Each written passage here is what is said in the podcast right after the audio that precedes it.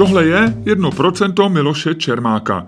Já jsem Miloš Čermák a moje 1% jsou asi 2 cm na výšku a necelý 1 kg živé váhy.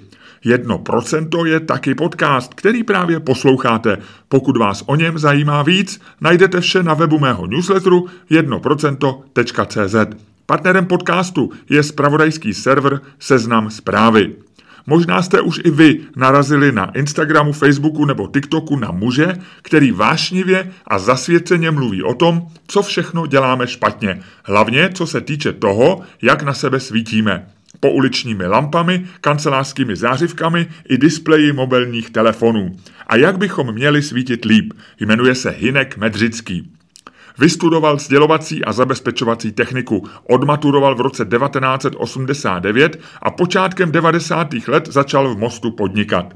Otevřel si malé studio se svítidly. Od roku 2001 žije a pracuje v Praze. A přibližně od roku 2010 se intenzivně zabývá tím, jak osvětlení doma v práci, a to i veřejné venku, ovlivňuje naše vnitřní biologické hodiny. Říká, světlo není jen od toho, abychom dobře viděli, ale je to zároveň signál pro náš organismus. Spolupracoval s profesorkou Helenou Ilnerovou, bývalou předsedkyní Akademie věd, která objevila souvislost mezi tvorbou melatoninu a biologickými hodinami v mozku. Ambicí Hinka Medřického je propojovat odborníky různých profesí, aby se na problém světla v našem životě dívali z nadhledu. A to někdy doslova. To, když například s radiospektrometrem leze na sloupy po uličního osvětlení a proměřuje intenzitu tam, kde v okolí lampy létá noční hmyz. Říká, že je tam větší intenzita světla než za jasného letního dne v poledne na slunci. Chce to změnit. O tom, jak svítit méně, chytřeji a lépe, jsme mluvili v podcastu. Ano, není akademik a nemá ani vysokou školu, ale celkem logicky namítá, že ve většině oborů je celkem jedno, co člověk před 30 lety vystudoval. Je třeba se vzdělávat celý život. A Hinek Medřický podle svých slov posledních víc než 10 let vlastně nedělá nic jiného. Povídali jsme si i o tom, kam si mají ve školní třídě sednout vaše děti, aby měli to nejlepší světlo. Co můžeme udělat my osobně pro své zdraví a co by měla udělat společnost. A že lidi si v nejhorším můžou na oknech zatáhnout žaluzie, ale hmyz s naším veřejným osvětlením nenadělá nic. A i proto v posledních letech hmyzu v přírodě významně ubývá. Plus uklidnění pro ty, kteří podcast budou poslouchat před spaním. Pokud usnete, vězte, že zazní mimo jiné i to, že to vůbec nejlepší, co můžeme pro zdraví udělat, je mít pravidelný a vydatný spánek. Hezký poslech a ještě lepší sny.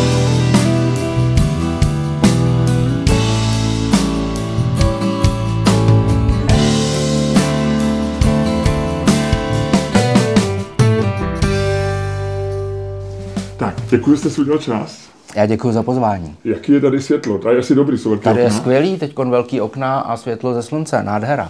Můžeme to změřit, ale, ale je to perfektní. Já myslím, že to bude dobrý, je to přirozený světlo, no. ráno plný toho modrého světla, takže bude plný energie a bude se to postupně, jsem si to nastudoval jo, do večera, no. oteplovat a večer budeme úplně v pohodě. Je no a teď, teď vlastně ono nejde úplně až tak o modrou, byť se o ní ze začátku pro zjednodušování mluvilo, ale jde především o azurovou. Azurová je mezi modrou a zelenou, ta vlnová délka. Protože, a někdo by řekl, jak může být teď v tom světle modrá, když tu modrou nevidím. No, protože modrá a azurová a zelená a červená, to jsou složky bílého světla. Protože... Teď jste se rozjel, já vás to rychle zastavím, musíme, musíme pomalu. Jo, jasně. Eh, musíme pomalu. Ještě mi došlo, já jsem vždycky seděl, pamatuju si na základce i na gymnáziu, jsem vždycky seděl v řadě u okna. Takže je to dobře, že jsem zvolil u okna, protože v podstatě jsem... ano, podstatě jo. Říká se, že jako nejlepší je prostřední řada, ta blíž k oknu. Protože zase u okna, když potom svítí slunce, tak na lavici jsme měřili třeba 35 tisíc luxů. To je moc. To je moc, to už je moc, no. Takže doprostřed a fialu posadit jako ke dveřím a vedle fialy na levo.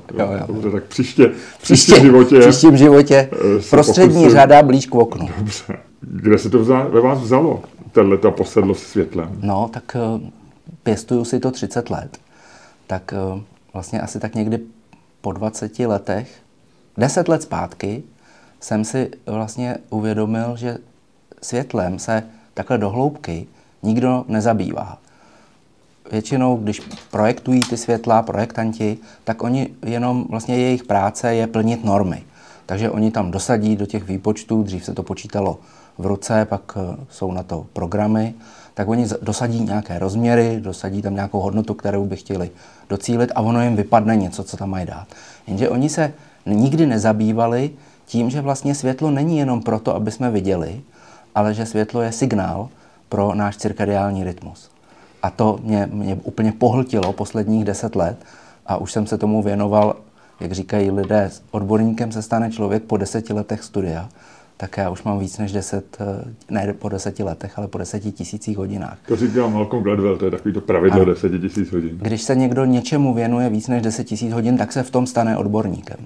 No, tak eh, já už mám možná 15 tisíc hodin a, a vlastně jako čím díl to dělám, tím víc zjišťujeme, že jsou ještě nové věci, které je třeba objevit a o kterých je třeba mluvit. Takže není to, jakože po deseti tisících už víme všechno. Naopak se otvírají nové možnosti, ne nové možnosti, ale nové oblasti, kde to světlo zasahuje, aniž bychom si to dokázali uvědomit. Tak on odborník se často pozná i podle toho, že víc pochybuje, než ten, kdo o tom ví málo, protože o něčem je málo, tak eh, a jsem na té křivce, co se to učím, tak nejdřív mám pocit, že vím všechno, a pak eh, jsem na nějakém vrcholu a pak už celý život jenom člověk zjišťuje, že ví málo. Takže hmm. Možná už jste na té sestupné křivce. Možná, no. Tak mě už je 52 letos, tak, tak už můžu radit.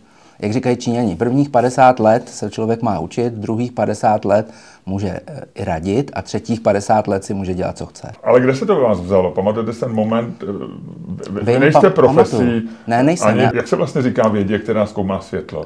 Světlo vlastně se moc neskoumá ale řekněme, že první, kdo na to začali upozornit, byli chronobiologové, byť si ještě tak neříkali. Tak eh, v Čechách to byla profesorka Helena Ilnerová, která vlastně zkoumala vliv světla na eh, hladiny hormonů serotonin, melatonin, protože oni tenkrát neuměli melatonin měřit, tak oni to měřili přes serotonin. Serotonin je opozit hormon oproti melatoninu, tak eh, oni měřili u potkanů v epifýze přímo, takže velmi přesně, tak měřili serotonin a ona jednou, ten příběh je krásný, proto lidi mají rádi příběhy, tak já ho řeknu. Tak příběh Heleny Ilnerové bylo, že ona vždycky chodila do, do toho zvěřince s červenou baterkou. A já jsem jí říkal, to jste měli nějakou speciální, ne, normální takovou tu, co se, dá, co se bral na tábory a byl přesto červený celofán a, a gumičkou jenom, aby ten celofán nepadal. Prostě takový to, co má cyklista vzadu. Jo, jo přesně auto. tak. No. Ale to už je dneska letkový, ale oni tenkrát v 70. letech měli běžnou žárovku a pře, pře, eh, jenom filtrovanou hmm. Eh, celofánem, který se používal na kompoty. A ta, eh, ta červená baterka vytvářela světlo, které nenarušovalo těm potkanům ten jejich vnitřní čas, o kterém se tenkrát ne, nevědělo, ale, ale oni jenom tak vyzkoušeli, že vlastně toto světlo s tou červeným filtrem, to znamená jenom dlouhé vlnové délky, tak nenarušuje ten cirkadiální rytmus těch potkanů a můžou jim do toho zvěřince chodit kdykoliv, ve dne i v noci a nenaruší jim to. No a ona jednou tu baterku zapomněla. A říkala, Hinku, ale já jsem nechala škvírku ve dveřích jenom tak na, na prst aby, aby jsem tam trochu viděla, vzala jsem ty dva potkany, nebudu říkat, co s nima udělala, ale vzala ty dvě hlavy, připravila si je, aby je mohla odnést do laboratoře a měřila v epifýze hladinu serotoninu a oni měli vysokou hladinu serotoninu. Byla noc a přitom oni měli denní hladinu. Tak ona řekla, co se stalo jinak, když vždycky mají nízkou hladinu serotoninu a najednou měli vysokou. No tak eh, si řekla, to bylo tím světlem, tak opakovali ten pokus a dostali se na 250 milisekund. Délka signálu 250 milisekund, čtvrt sekundy. U člověka je to samozřejmě mnohem delší, asi přibližně 1 až 10 sekund, takže, takže my, my jako nemáme tu stimulaci tak eh, krátkou, ale 1 až 10 sekund je velmi krátký čas a většina lidí si svítí těsně před spaním ještě světlem. Takže, takže tam ta, se bavíme ten čas, o kterém mluvíte, to do vystavení tomu světlu. Vystavení tomu světlu v subjektivní noci. Takže třeba například, když člověk eh, v noci vstane a jde na WC, nebo některý lidi nemůžou spát a podívají se třeba, jestli nepřišel nějaký důležitý e-mail do, do, do displeje telefonu. Takže v 70. letech samozřejmě displeje takové nebyly. A oni měli světlo zářivka, žárovka s wolframovým vláknem. Letky téměř neexistovaly, byly jenom kontrolky přístrojů a stejně se to projevilo. A dneska my ale máme úplně jiné zdroje světla než v těch 70. letech. A, a vlastně ty chronobiologové, kterým, kterým se dneska říká chronobiologové, tak to můžou být biochemici, to můžou být i neurovědci, ale oni vlastně zkoumají, jaký vliv na ten vnitřní časový systém, a ten vnitřní časový systém u člověka byl popsán až po roce 2003. Takže ta, ta věda se jmenuje chronobiologie a vlastně v Čechách uh, jsou, jsou dvě uh, žákyně vlastně profesorky Ilnerové mm. a je to docentka Mendová a profesorka uh, Alena Sumová. A, a oni obě dvě vlastně pokračují v, t, v, tom, v té práci, co, co započala Helena Ilnerová. A to je tedy to, když si člověk otevře wikipedický heslo Heleny Ilnerový mm-hmm. a přečte si, že jako první upozornila ano. na ty biologické hodiny Vím, že to je šišinka mozková, což mm. je poprvé, co jsem něco takového slyšel. Ano. A v ní se vytváří melatonin. melatonin. No, a, a ten významně ovlivňuje teda ty naše biologické hodiny, které jsou nějak nastavené tím, že žijeme na Zemi, tak. která má 24 hodinový tak, tak. Jako se... a, a v podstatě jako oni jenom popsali to, co se děje v tom organismu. Ale vlastně ta šišinka a to vytváření toho melatoninu je vlastně až tak jako ten, ta špička toho ledovce. Mnohem důležitější věci jsou, které se dějí v takzvaných suprachiasmatických jádrech. To jsou, to jsou dva zluky neuronů, které jsou na křížení těch optických chiasmatů, proto, proto se to tak jmenuje. A to, jsou, to je náš dirigent, to je náš vnitřní hlavní časový systém. Nebo ten, ten časový systém potřebuje jedno místo, které ho řídí. Prostě jako ve firmě je šéf a jako na zemi je Bůh, řekněme, tak tak my potřebujeme v těle nějaký systém, který je nadřazený všemu. A to je právě, to jsou právě ty, ta suprachiasmatická jádra.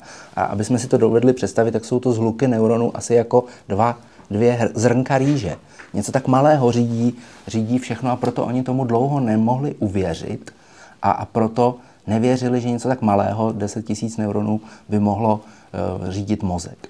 A tímhle se zabýváte od momentu, kdy jste teda kontaktoval Helenu Ilnerovou ano, ano. a ona vám řekla jeden příběh s baterkou. Ano. To se odehrálo v 70. letech. Ano, ale, ale ten ona můj... vám to vyprávěla někdy teď. Na začátku 2010, řekněme, mi to vyprávěla. Jo.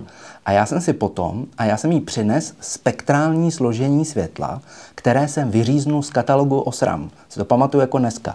A ona je výrobce žárovek. Vý, výrobce žárovek. A oni, Nebo osvětlení. Jo, a, v tam, a to byly ještě papírové katalogy a já jsem tam vyříz jednu stránku a tam bylo spektrum. Spektrum slunce, spektrum žárovky a spektrum zářivky. A já jsem jí to přines ukázat a říkám, podívejte, jaké velké rozdíly jsou v tom spektru. A ona říkala, že to je hezké, mohla bych si to nechat. A já jsem říkal, no já mám jenom jeden ten obrázek, protože v novém katalogu už to není, protože pak začaly let eh, diody a oni vlastně nepotřebovali, aby to spektrum bylo až tak eh, viditelné, tak už to tam nebylo v těch dalších eh, výtiscích. Takže já jsem jí to tenkrát nedal a mě to bylo hrozně líto. Tak jsem Ale si... to jde dneska změřit, ne? No právě. A já jsem si v roce 2012 koupil první radiospektrometr. To je taková krabička, prostě, kterou se měří, měří světlo. Od, od té doby už mám desátý, protože já se k ním nechovám hezky, tak každé dva roky si, si pořizuju nový a a občas nějaký ztratím, tak, tak proto... Hezky znamená, že, nehezky znamená, že ztrácíte, padají vám. A... Pa, padají, ale taky měřím přes jejich rozsah. Protože oni mají rozsah 1 až 150 tisíc luxů, jeden lux až 150 tisíc luxů. Protože jsem nepředpokládalo, že by někdo mohl měřit něco silnějšího, než je slunce v poledne.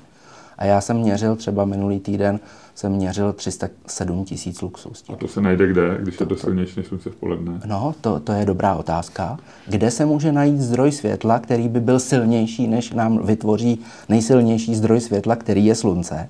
Je to veřejné osvětlení v místě, kde létá hmyz. Jo. V tom místě, kde ten hmyz poletuje kolem těch lamp. Protože samozřejmě všichni světelní technici vám budou říkat, že se to, to veřejné osvětlení vytvoří nízké nízké desítky nebo, nebo vyšší jednotky luxů. Oni to měří totiž na zemi. Oni to vždycky měří mhm. podle normy a podle normy se to měří na chodníku nebo na vozovce. Ale je nikdy nenapadlo to měřit tam, kde ten hmyz opravdu létá. A ten hmyz, a nemusí se jezdit plošinou, můžete si změřit třeba v Čechových sadech, jsou teď nově je svatopluka Čecha socha osvětlená zemními svítidly, tam jsem změřil 260 tisíc luxů. Takže tam, kde leze ten hmyz, když je to zemní svítidlo, tam, kde létá ten hmyz, tak tam jsou hodnoty vyšší, než dokáže vytvořit slunce v poledne v létě. Takže to jsou ta místa, kde létá hmyz nebo leze Hinek Medřický se svým, se svým měři, měřidlem. No a to někdy musím na plošinu. A nebo teď jsme byli u rybníku Boleváku Plzni, tam naštěstí ty sloupy byly jenom 6 a 4 metrové, takže jsem tam došáhl ze žebříku, ale ono se to zdá, že jako 4 metry nic není, ale zkuste si v noci vylézt 4 metry nahoru a teď tam se to kácí, tam mě dva, dva drželi ten žebřík a, a to já se bojím vždycky, že jako ta lampa spadne, protože, protože to nemá tak hluboké základy, aby, aby nahoře mohl eh, lézt člověk. Teď se bavíme o intenzitě osvětlení. Lux je jednotka svítivosti. Osvětlenosti. Nebo osvětlenosti. My jsme připomněli středoškolskou fyziku, tak my se bavíme o nějakém viditelném světle, kde vlevo, když si ho nakreslíme, uh-huh. tak mhm. jsou takový ty modré uh-huh. části a takový ty studený. Uh-huh. Vedle toho tam je ultrafialový, rengenový a no, takový to no, se nás zabije a jdeme doprava, tam jsou ty teplý, končí viditelný a za ním je teplo, eh, teplo jako teplo to znamená radio... Eh, horský sluníčko tak, a tak, tak dále. Tak. Ne, horský sluníčko je ultrafialový vlastně, že jo? Ne, ne, ne, podle toho který, ty nový... Jasně, ono bylo takový to teplý, ty teplý, jsou... to, co máme v restauraci, tak to je infračervený. To je infračervený. A potom, potom bylo ještě horský sluníčko, který se používalo, když já jsem byl malý. A to, to bylo takové rozkládací, nevím, kdo to vyráběl, taková oranžová plast a, a, a stříbrná kus plechu. To pamatuju taky z No a hrozně to smrdělo, když, to, když se to pustilo, protože tam byla výbojka a ta právě dávala UV záření. Jenže proto tam byly ty brýle, takové, takové klapky ano, eh, na oči, aby se jako nepoškozovala sítnice, ale to bylo regulérní UV záření, které se pouštělo. dneska většina těch lidí už je mrtvých, na melanom nebo něco takového. No, nevím, tak já ještě jsem živý, taky, taky mě nutili, jsem měl opejkali. Ak, jo, jo, akne v obličeji, tak mě nutili jako předtím, předtím sedět. Tak, eh, to že... se říká, že modrý, ta modrá část spektra je dobrá na akne říká. No, tak že to člověka probudí a trošku mu to zlepší pleť. ono právě jako světlo, když jenom pomineme to, že pod ním dobře vidíme, tak eh, ono má spoustu eh, pozitivních, ale i negativních účinků. A to je v podstatě to, co já těch posledních eh, deset nebo 2000, no, posledních deset let dělám. Že se snažíme najít to pozitivní na tom spektru a zároveň upozorňovat na chyby, aby ti lidé eh, si nepoškozovali zdraví a nejenom lidí, ale v noci třeba ve veřejném prostoru i volně žijící druhy. Protože to mě vždycky vytáčí v těch, eh, v těch komentářích, když oni napíšou, tak si, tak si dáme žaluzie, ne, do ogen. Dokonce eh, v Pardubicích je teď nový stadion, postavený za 400 milionů korun, nebo rekonstruovaný. A jsou tam lampy, které jsou pro zápasy, pro pro zápasy fotbalové. Hmm. A e, to svítí normálně do, očí, do, do oken těm lidí, kteří bydlejí okolo a dokonce to svítí a oslňuje to i řidiče aut, který projíždějí kolem toho.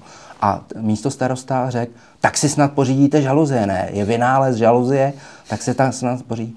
A ten hmyz si pořídí jako co a ty ptáci? Taky žaluzie? Nebo, nebo prostě budou mít, když poletí vždycky okolo stadionu, tak zavřou oči? Nebo, nebo já nevím, jak, jak ty lidi, protože mně se zdá, nebo takhle zdá, eh, Doktor Koukolík eh, ve své knize Stupidologie, tak eh, myslím, že to je ta kniha, tak tam píše, že 75% lidí, kteří žijí na, na, na světě v podstatě, on říká, on mluví o České republice a říká, nemáme si dělat naději, že ve světě by to mohlo být lepší, tak 75% lidí svou činností nejsou prospěšní ani sobě, ani společnosti.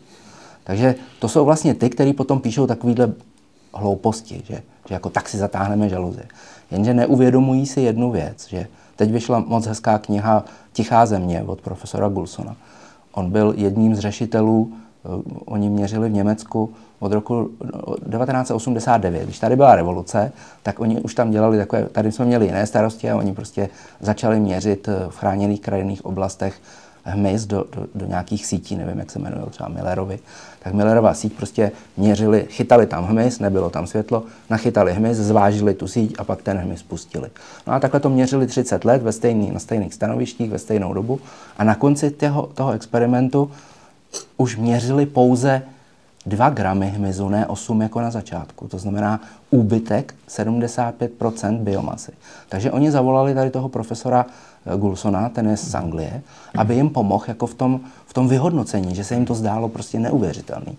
No tak, tak oni na to koukali zleva zprava a opravdu to tak bylo. Za 27 let v Evropě, v Německu, v chráněných krajinných oblastech zmizelo 75% biomasy.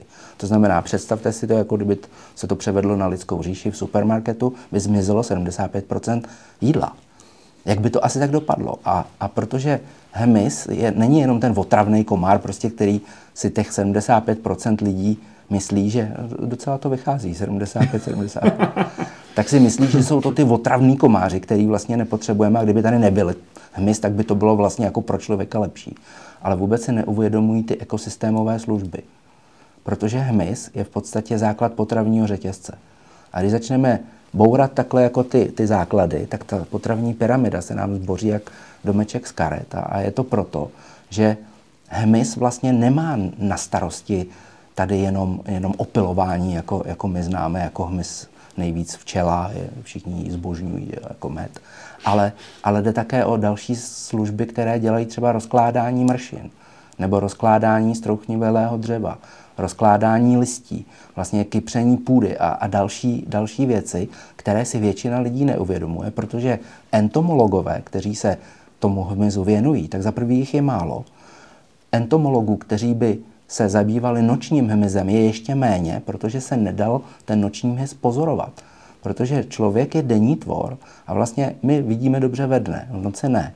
Ten noční hmyz je přizpůsobený na ty, na ty tmy v noci a vlastně, když bych člověk chtěl pozorovat noční druhy, tak si u toho musí rozsvítit. Jenže jakmile si rozsvítí, tak buď to ten hmyz přitáhne, anebo naopak e, odláká, takže to pozorování je velmi těžké. A vlastně pozorování nočního hmyzu přišlo až tehdy, když přišly infračervené kamery. Mm-hmm. A, a potom se začaly oz, právě ozývat, ve Švýcarsku dělali na zeleném bodláku, protože jim klesala produktivita, tak nevěděli, čím to je, tak eh, dali, eh, udělali do pole vlastně takovou jako silnici, ne, že by tam postavili asfaltku, ale jenom tam napíchali lampy veřejného osvětlení a infračervenými kamerami sledovali, kolik tam přiletí nočních opilovačů. Na, na kontrolní stanoviště, které bylo bez lamp a na experimentální stanoviště, které bylo s těmi světly. No a ne, ne, nestačili se divit, kolik jako menší návštěvnost, jakmile se ta lampa rozsvítí. Takže my sice svítíme ve městech, řekněme kvůli, většina lidí si myslí kvůli bezpečnosti, ale neuvědomuje se, že tím světlem narušujeme ten železný zákon přírody, který se začíná zdát být velmi křehký teď jste se z vás probudil na několik minut advokát hmyzu, jistě vám to hmyz vrací tím, že vás ty komáři mít bodají. Možná. No. Možná. Ale ještě mi řekněte, jak vedla ta cesta k tomu, vy říkáte 2010 plus minus, uh-huh. jak vedla cesta k této vaši, vaší vášni? Vy jste vystudoval co? Vy nejste vlastně... Já, já mám sdělovací zabezpečovací. Já vlastně jsem, jsem technik, který, který v roce 1980 9 jsem vlastně maturoval a když si vzpomenu na to, co jsme se tenkrát učili, no tak to je dneska v muzeu. To znamená, to, co kdo dělal před 30 lety za školu, je v podstatě úplně jedno. To vám Pro... můžu potvrdit. Já jsem studoval biokybernetiku a taky už bych taky, se tím asi neuživil dneska. Ta, taky, taky v muzeu. Že? Takže v podstatě jako kdo chce dělat nějakou, nějakou vědu nebo výzkum, tak stejně musí studovat celý život. Ne, já vás teď neskouším nebo ne, eh, neprověřuju z hlediska vašeho vzdělání. Spíš se ptám na tu cestu, která vedla od roku 89, kdy jste odmaturoval ze sdělovací techniky, a přiznejme si, že opravdu v roce 89 byla jiná sdělovací technika než dneska. Tak jak vedla ta cesta do toho roku 2010, kdy jste telefonoval profesorce Ilnerový, měl v oči jak dva pumlíče a začal se zabývat světlem? Tak ta, ta, ta, já, já pocházím z Mostu. Jo, to, je, no, tak to už je diagnóza vlastně, to je jak to známe z toho jako- seriálu no, no, no, no. sebe. Ale ten, ten seriál je takový jako hodně přikreslený. ale, ale řekněme, že, že ta, mohlo by to tam tak eh, fungovat jako ta lepší stránka. A e, já jsem začal tam v roce 91, vlastně mám živnostenský list, já jsem po sobě hledal jako digitální stopu. Jo. A já mám rád hezká, hezká čísla, prostě moje číslo je 11, protože jsem se 11. narodil, ale e, ten živnostenský list mi, nebo tenkrát se to nemenovalo živnostenský list, tenkrát se to jmenovalo nějaké o potvrzení o podnikání, protože 91 se ještě jako nevědělo, jestli se má na těch úřadech říkat soudruhu nebo pane. Tak eh, já jsem ho dostal 22.11.1991. Už ten datum je nádherný. Jo? A to nebylo, že bych s kalendářem čekal a řekl bych si, tohle to je hezký datum, tak tam ten den přijdu. To se jako tam předala, dala žádost a oni vám to vyřídili a měli na to prostě 30 až 60 dní. To se prostě stalo. Takhle. To se stalo, to se stalo takhle. Prostě to krásné číslo. Dvě dvojky, dvě jedničky, jednička, devět, devět, jedna. Takže tam jsou čtyři jedničky, jako mám třeba v datumu narození. A takže já jsem začal dělat světla, protože nebyly. Ta, ta, ta svítidla nebyla, nebyly světelné zdroje, nebylo nic. Prostě v 91. roce nebylo nic. To vysely v prioru nějaké svítidla nad pračkama a to bylo, to bylo všechno. A venku na, na ulicích svítily sodíkové výbojky oranžové. A já jsem, Což bylo dobrý, ne? To bylo skvělý, ano. ano a, a slí, svítilo to slabě. Jo, to, je, to je velmi důležité ještě. Oranžové světlo a slabé je na noc. No ale na den, respektive na, na aktivní část dne i v zimě, když jako lidé potřebují něčím doma svítit, tak eh, bylo, bylo dobré si, si rozsvítit nějaký zdroj světla.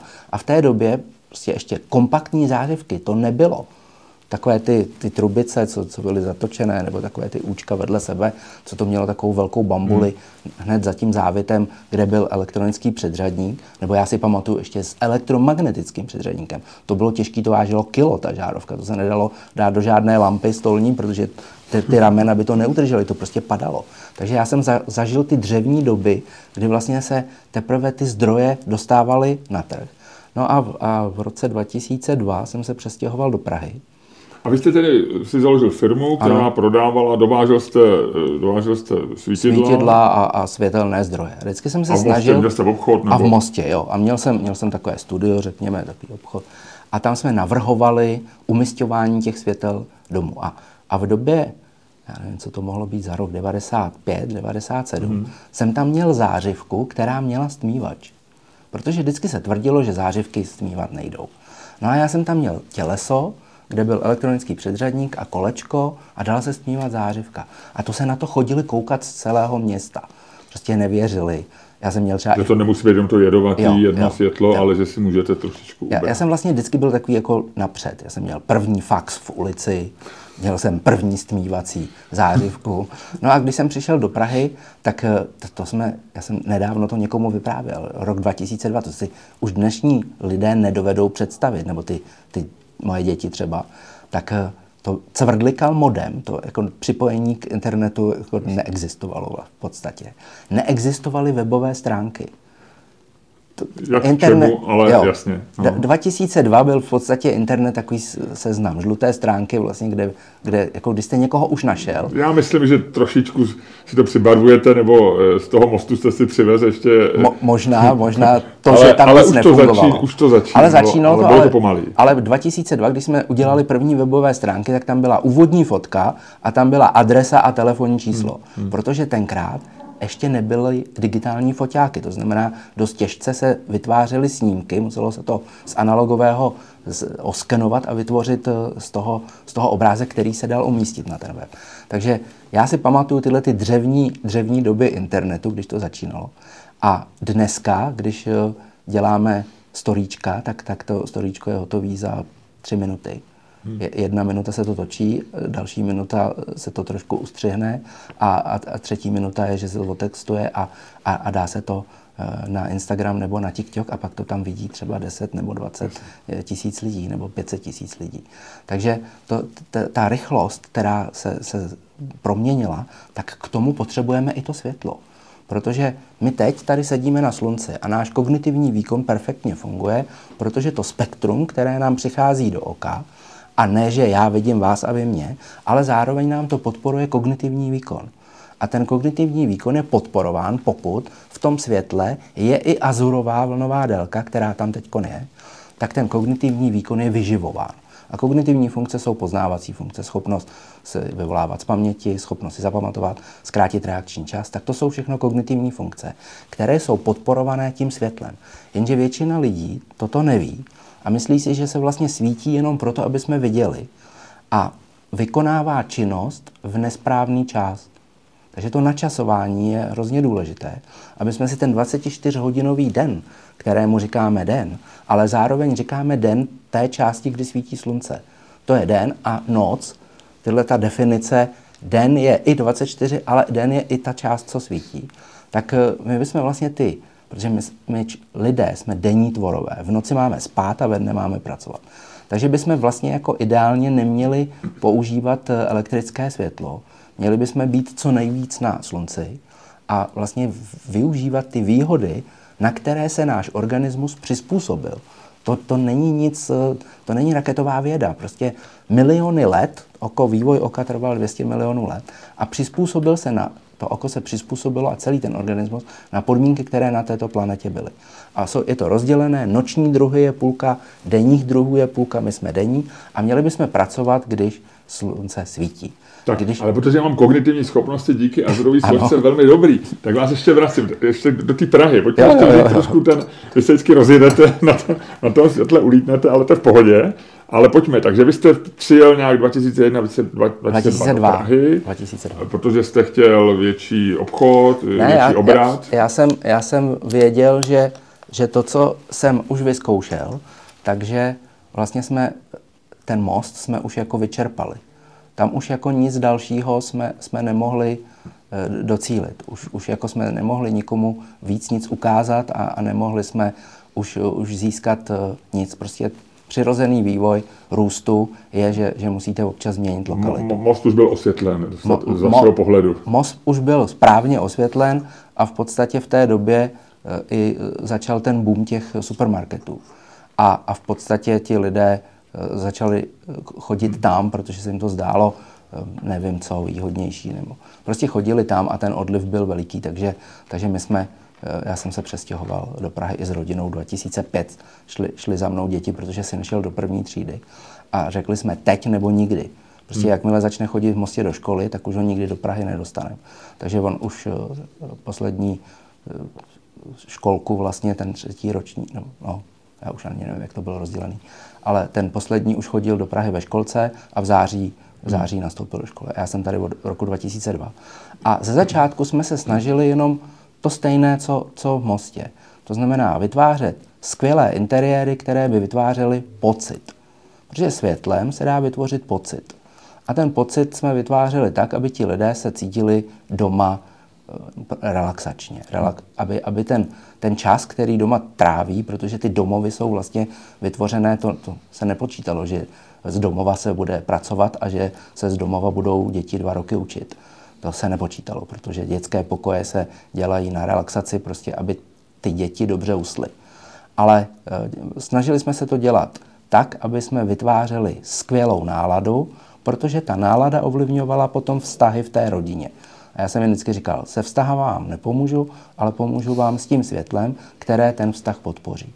Takže to, to se nám dařilo až právě do roku 2012, než jsem si koupil první e, spektrometr a začal jsem všechno měřit. Začal jsem měřit slunce, začal jsem měřit umělé zdroje světla, ale slunce jsem neměřil jenom jeden den. Nechtěl jsem docílit toho D65, toho denního světla 6500 Kelvina. Já jsem ho měl... To je nějaký jako standard denního to, světla? To, nebo to, je, to je definice... Přední míra nějakého? To, to je vlastně jako um, standard. D, D, D65 je, je podle, podle kterého se v, dělají výpočty právě na, na účinnost třeba, teď, teď, je, teď je nová metrika Ediluxy, tak uh, to, jsou, to je podle, podle D65 a je to, je to vlastně křivka toho spektrálního průběhu toho jako denního světla. Hmm. Ale když si představíme zatažený den, Dneska bylo ráno hodně zatažené. No, ale teď, se to teď, teď není 6500 Kelvina venku. To, teď je míň, teď je tak 6, hmm. 6000. A už to máte ten měřák No, ale jako dost, dost špatně se to odhaduje. To je jenom teď, protože poslední 14 dní opravdu měřím hmm. skoro každý den oblohu, protože jsme si uvědomili ve skupině, že vlastně těch 6500 Kelvina, které se dlouhou dobu používá jako etalon denního svícení, tak vlastně 6500 Kelvina je světlo, když venku je 6500, tak je zataženo, není vidět vůbec obloha, je vel, velmi hustá a vysoká oblačnost, to znamená, my to světlo sluneční, vlastně sluneční kotouč není vidět. Ani když je 6000 Kelvina, není ještě vidět sluneční kotouč. Hmm. Až když je tak 5,5, 5, 4, 5, 2, tak prosvítá slunce a modrá obloha, naposled jsem to měřil přes 14 dny na chatě, tak bylo rovných 5000 Kelvina a to je modrá obloha, které říkáme modrá, ale ona je vlastně azurová. Azurová je modrá obloha, proto se říká azuro, dneska bylo azuro. Na lyžích si Na růže, ano, ano, to bylo azuro, protože tam je ten největší kontrast mezi tím bílým sněhem a tou, tou modrou oblohou. A to, ta azurová složka je vlastně ta, která nám přichází z té oblohy a denní, denní vlastně světlo, když svítí slunce, je 5 až 5300 Kelvina, ne 6500. A právě my zjišťujeme, že se stala obrovská světlařská chyba, že se upozorňuje furt a pracuje s tím etalonem 6500 Kelvina, protože 6500 Kelvina není světlo, které bychom měli chtít používat v průběhu dne, protože to spektrální složení neodpovídá tomu, aby jsme vytvořili atmosféru a náladu v interiéru, jako kdyby svítilo slunce. Protože to slunce v té době není vidět. Takže vy, vy máte pocit, jako kdyby byla mlha když se použije 6500 Kelvina. Ale to my nechceme. Takže 6500 to je Švédsko. Jo, když je zataženo. Když je zataženo Když je hnusně. Prostě jednoduše řečeno, když je venku hnusně, když řeknu tohle sprosté slovo, tak když, když vyhodnotíme všichni, že venku je teda jako, že by takzvaně psa nevyhnal, tak to je 6500 Kelvina. A, a tady my máme vlastně jako největší skupinu vytvořenou, která je v Evropě, možná i na světě. V té skupině jsou Eh, světelní technici. Jsou Skupinou tam, myslíte to, co jste vytvořil? To, to jsou lidi, kteří... To jsem nevytvořil já, to jsme se tak jako dali dohromady. Dali dohromady. To, to jsou lidi, kteří zajímá světlo ano, a kteří znají ano. tyhle ty všechny čísla jo. a, a jednotky právě, a jo, jo. rozumějí tomu. A právě my se doplňujeme. Jo. Protože když eh, tam je chronobiolog, tak chronobiolog vlastně pracuje úplně na něčem jiném a ty světelné spektra, to vlastně jako on vůbec eh, před vlastně v těch ostatních skupinách to, to tak neberou, protože oni je neznají, ty spektra. Oni vlastně pracují s tím, co, co eh, použijí v tom experimentu, že mají třeba nějaký světelný zdroj, o kterém vědí nějaké vlastnosti. Ale, ale oni nepoužívají ty zdroje záměrně. To až teď, řekněme poslední, teď vyšlo eh, Recommendation for the Evening Night od uh, Timothy Brown and Collective, to vyšlo v březnu 2022 a tam je 18 světových neurologů, kteří, kteří připravili doporučení, jak by se mělo umělé světlo používat v průběhu dne, večera a noci. A tam je právě použitá ta jednot, ten etalon 6500, na, na to spektrum se to váže, a doporučují, aby přes den do oka, už se to neměří na stole, jako se měřila ta osvětlenost od roku 1931, prostě za chvíli to bude 100 let, ale už to se měří na rohovce oka, protože tam je to mnohem důležitější. Protože se nebere jenom to, co aby ten člověk viděl, ale právě jak to bude mít, jaký to bude mít vliv na jeho kognitivní výkon a pocit. A měří se to na oku, takže už se neměří na stole, ale na oku. A doporučují tam 250 ediluxů a víc přes den, méně než 10 ediluxů večer pro relaxaci a v noci méně než jeden edilux. A Edilux to je zase ta jednotka? To, to je ta jednotka té osvětlenosti, ten standardní lux, jenže protože ten standardní lux je podle V lambda křivky, to je taková Gaussova křivka s vrcholem 555 nanometrů. A proč se to takhle jako udělalo? No, protože si musíme uvědomit, že oni s ní počítají od roku 31, když nebyly počítače. A vlastně to muselo být jednoduché, aby se s tím dalo vůbec pracovat. Jenže dneska my víme, že v oku není ani jeden receptor, Máme jich objevených pět popsaných. A ani jeden z nich nemá ten vrchol v 555 nanometrů. To znamená, to se musí celé předělat, protože to vyhodnocování, to, co se dneska hodnotí a podle čeho se dneska vytvářejí normy a podle čeho se počítají osvětlenosti jasy, tak to všechno je závislé na jedné V lambda křivce, která zabírá asi tak jednu třetinu z toho plného viditelného spektra. Podle toho se to všechno počítá úplně blbě prostě. Úplně blbě. A, a těch receptorů v oku je pět a ani jeden nemá, nemá ten vrchol 555 nanometrů. A proto se vlastně vytváří ta nová jednotka, ten Edilux, a v noci má být méně než jeden. Méně než jeden Edilux. To znamená, že jestli to je doporučení pro interiér a lidi, tak zatím ještě není doporučení pro exteriér a zvířata. Ale tam ty, to bude vořády níž ještě, protože to tak vždycky bylo. Třeba měsíc, když jsme mluvili o těch číslech, tak eh, běžný ten, ty, ty, ty luxy, tak slunce v poledne vytvoří 100 tisíc luxů, když eh, je léto. Když je zima, tak 30 tisíc luxů. Někdo by řekl, tak velký rozdíl. No ale my totiž nevidíme lineárně. Náš zrak nefunguje lineárně, takže my vidíme rozdíly jenom mezi řády. Takže 30 nebo 70 tisíc nebo 100 tisíc luxů je, je pořád jako hodně hezký den, ale potom, když to klesá, tak těsně před západem už je jenom tisíc luxů a po západu to velmi rychle klesá na jednotku a když je nov, tak jsou desetitisíciny, statisíciny, miliontiny luxu. Když není měsíc. Když, když není měsíc, když je nov. Ale když bude úplněk, tak eh, ten úplněk vytvoří desetinu luxu. Desetinu. Což je maličko. To je, to je jako ma, ma, malé číslo, ale dobře vidíme, tak přesně. Protože naše oko je připraveno v průběhu dne přijímat rozdíl třeba i 7 nul. 7 řádů jinak. A vidí dobře. Ale musíme mu dát čas a musíme na té jasové scéně vytvořit to stejné, co by bylo v přírodě. To znamená, když někdo řekne, no tak měsíc v úplňku, když vytvoří čtvrt luxu, tak když někde tady na chodníku bude čtvrt luxu, tak dobře uvidíme. No neuvidíme, protože vedle svítí světlo z výlohy. Takže když bychom dobře viděli, když někdo je v přírodě a vidí dobře u měsíci v úplňku, tak je to proto, že ten zdroj světla je jenom jediný, to je ten měsíc. Ve chvíli, když proti vám jede auto, které svítí i tlumenými světly a půjdete jako po silnici někde nebo budete někde a proti projede auto, tak když projede to auto, tak neuvidíte chvíli nic. Tak známe to všichni, to je ano, adaptace. Ano, prostě. ale já to musím připomínat, protože většina lidí si toto neuvědomuje a myslí si, že teda když budeme svítit málo nebo naopak hodně, takže jako něco vylepšíme. Ne, my musíme zachovat tu balanci.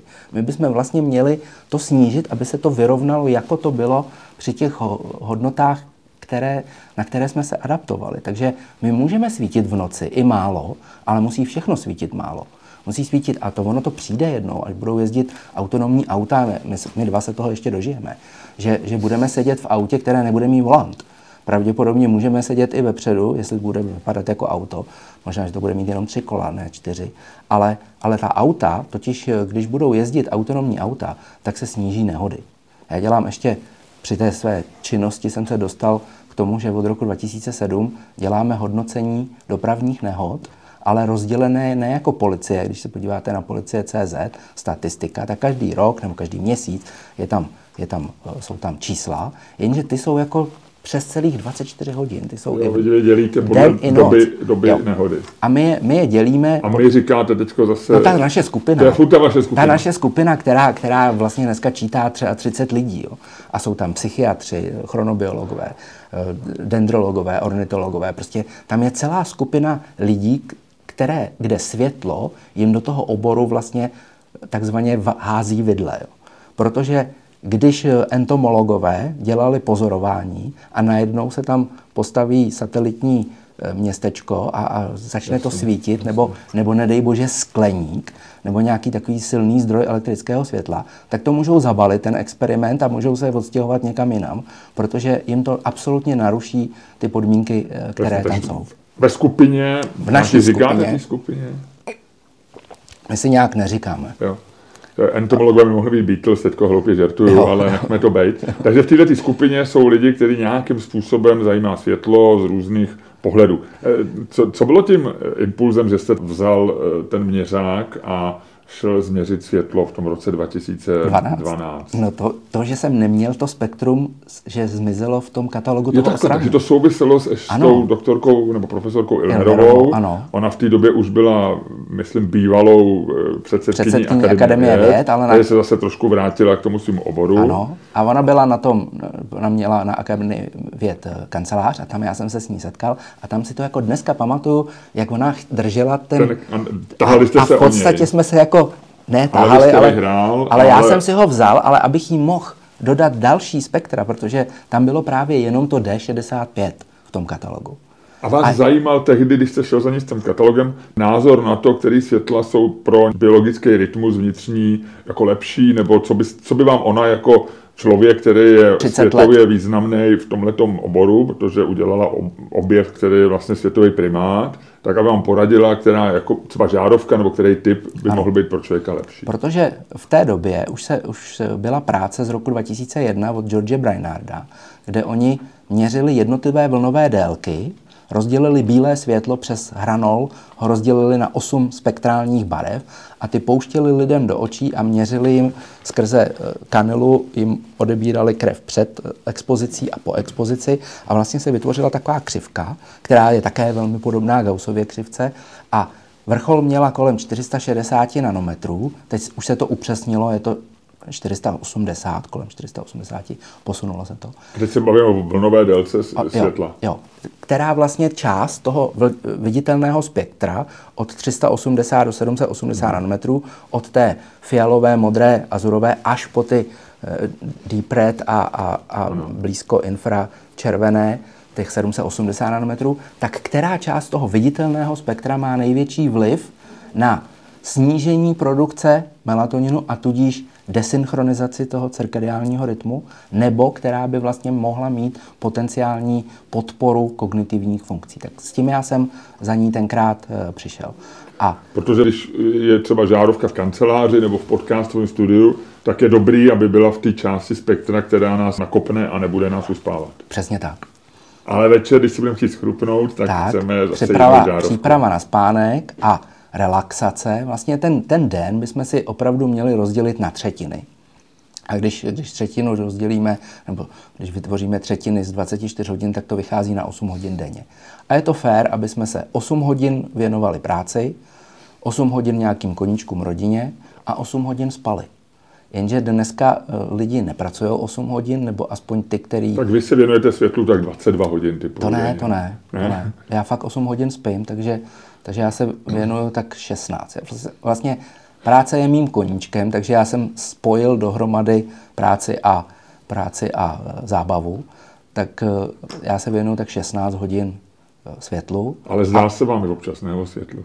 Um, že třeba lezete, že lezete ne, na lampu? Ne, ne, já asi toho mám za ten den tolik, že, že už se mi nemusí o tom zdát. A v podstatě já spím tak dobře, že si pamatuju jenom ty poslední sny, z toho, z toho rána. A ty, ty, ty prostřední sny, tak to vlastně já se neprobouzím, já usnu na, na levém nebo pravém boku. Teď jsem začal spát na levém boku, předtím jsem spal na pravém. A ráno se na pravém boku probudím, na tom stejném a poznám to právě na vlasech. Že je mám zmáčknutý jenom na jedné straně. Já jsem, to, já jsem byl u Adely, Adela, nevím, jak se jmenuje dál, v, v, na Slovensku mají pořád, jak, jak, jako má tady Kraus, tak, tak ona má podcast, teda ten eh, pořad se jmenuje Trochu jinak, mm. jenže ona je chytrá. Kraus skáče do řeči a nenechá nikoho domluvit, když to Adela je chytrá, tak nechá ty lidi domluvit. Já myslím, ona byla v nějakých českých talk, jo, v nějakých jo, pořadech. Ona mi právě říkala, já jsem jí tam tohle to říkal, že spím jenom na jedné straně a že mám rozcuchaný vlasy, teda jenom na jedné půlce hlavy. A ona říkala, prepáčte, pán Medrický, ale nevím, jestli vám to někdo povedal, ale vy máte rozcuchanou celou hlavu. a já jsem mi říkal, no dobře, tak splácnutý vlasy na té jedné straně. Takže můj spánek je, je téměř dokonalý, když jsem byl ve spánkové laboratoři ne, protože bych měl nějaké potíže, ale protože si mě vybrali jako kontrolní skupinu právě, aby to podle mě mohli měřit, tak uh, mi říkali, váš, váš eh, non-REM a REM spánek, ta architektura, to je učebnicový. To bychom mohli ukazovat studentům, takhle to má vypadat. Já, má, já vím i svoji hladinu melatoninu. Já jsem měl 96 pikogramů na mililitr krve melatoninu, jako nejvyšší, nejvyšší hodnotu. A to bylo v době, když mi bylo třeba 45. Jsem. A tam byli lidi, kterým, kterým bylo mnohem míň a ta, ty hodnoty měly třeba 30 pikogramů na mililitr, co, což je hrozně málo. To v podstatě jako není. Ale eh, když Jste etalon dobrého spánku. V podstatě ano. Ale my jsme se sešli ve studiu dva lidi, kteří dobře spí, já taky jo. dobře spím. No, tak se vytahovat, to takový trochu soutěživý, tak bych měl chuť vás vyzvat na souboj jo, ve spánku. Na souboj ve spánku. A kolik jste spal na dnešek třeba? Když se na to ptáte, když už jsme teda u spánku, já se pak ještě vrátím do roku 2012, ale Ale když jsme u spánku, tak já jsem do takových 45 a 40 jsem spal hodně málo. Dokonce jsem razil takovou teorii, že nemůže člověk život prospat. Takže jsem spal tak 5 hodin. Velmi dobře, ale spal jsem málo. Většinou méně než 5 hodin. A dneska jsem spal určitě 8, 7 až 8 hodin. Mohu vám to říct přesně, protože mi to samozřejmě měří hodinky, hodinky měří no, spánek. No, ale spím tak jako, jako vy, že lehnu, usnu během dvou minut a pamatuju si sny, já chodím teda do postele trochu jak do kina, mm-hmm. takže dneska jsem měl asi pět snů a spal jsem dobře. Já jsem spal devět. Devět. Na dnešek. Jo. Já Protože jsem to se našel řík... zalíbení, musím říct, no. trošku v tom dlouhém spaní. On, ono se říká, že jako 8 hodin, ale to se myslí průměrně. To znamená, když eh, v zimě jsou světlo je 8 hodin a 16 hodin je tma, tak eh, ti naši předkové ještě před to si právě většina lidí neumí uvědomit. Moje teta si myslela, že žárovka je tady 400 let. Žárovka je tady 140 let, elektrická žárovka. Předtím se používalo uh, oheň. A ten oheň byl ale velmi drahý. Tak ještě petrolejky. No, byly, 200, 250 let.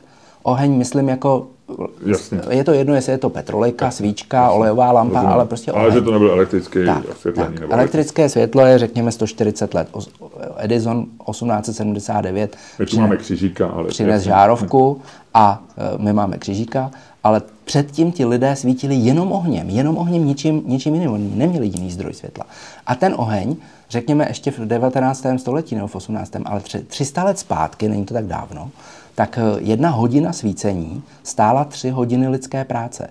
Takže ono v podstatě jako nemělo cenu svítit. Takže oni, když eh, byly ty dlouhé, eh, dlouhé noci v zimě, tak venku se stejně nedalo nic dělat, protože byl sníh, vánice a, a v zemědělství se nedalo dělat nic, takže oni se starali jenom o, o ta zvířata. A oni chodili spát tak hodinu po slunci západu že nemělo cenu cokoliv dělat, protože cokoliv by dělali, drali peří, tak prostě by museli drát čtyřikrát rychlejc, aby třikrát vydělali na světlo a jednou na to živobyčí. Takže to vlastně nemělo cenu. Takže oni chodili spát, řekněme, 17. 18. hodina, 16 hodin zapadlo slunce, 17. byla tma, 17. Nemluvme o tom, jak to bylo ve Švédsku, ale... No, no. Ale tak tam, tam nežili totiž eh, jako ty, ty tisíce lidí jako dneska. Jasně, jasně. Protože to, že jsme se vůbec opustili rovník, tak to je 80 tisíc let zpátky teprve. Vlastně život vznikl na rovníku a, a miliony let to bylo kolem rovníku. A to, že jsme se dostali takhle vysoko, tak bylo jenom protože jsme právě zvládli oheň. Protože ten oheň vlastně nám umožňoval využívat i část eh, toho, té, eh, to, té tmy a a ti lidé, když, když eh, šli od 18 hodin spát a vycházelo slunce v 8, tak oni od 18 spali do třeba 7 hodin do rána. Protože nemělo cenu zase vstát a cokoliv dělat, když byla ještě tma. Jasně. A v té době občas nějaký badatel přijde s tím, že lidé spali dvojfázově. To jsem, teď jsem se na to chtěl zeptat. To se říkal, že ve středověku bylo něco, co mu se říká druhý spánek, mm-hmm. že se lidi probouzeli někdy nad ránem, třeba ve tři, ve dvě, věnovali se zábavě, někdy sexu, někdy vaření, někdy si povídali a pak znova ještě po druhý. Je to pravda? Je to, je to pravděpodobně pravda, protože zase nikdo nevydrží nějakých 14 hodin spát v kuse. Jo. Protože já mám skvělou postel, tak já bych to možná vydržel. Ale, ale ty slaměné, ty, ty nadspané slamníky slámou nebo bůh čím, to jako neměly pružinové madrace vystlané koňskou koňským, koňskými žíněmi a, a ovčím rounem. To, to prostě spali, oni, se ne, oni nemohli ne, spát tak dobře, jako spíme dneska.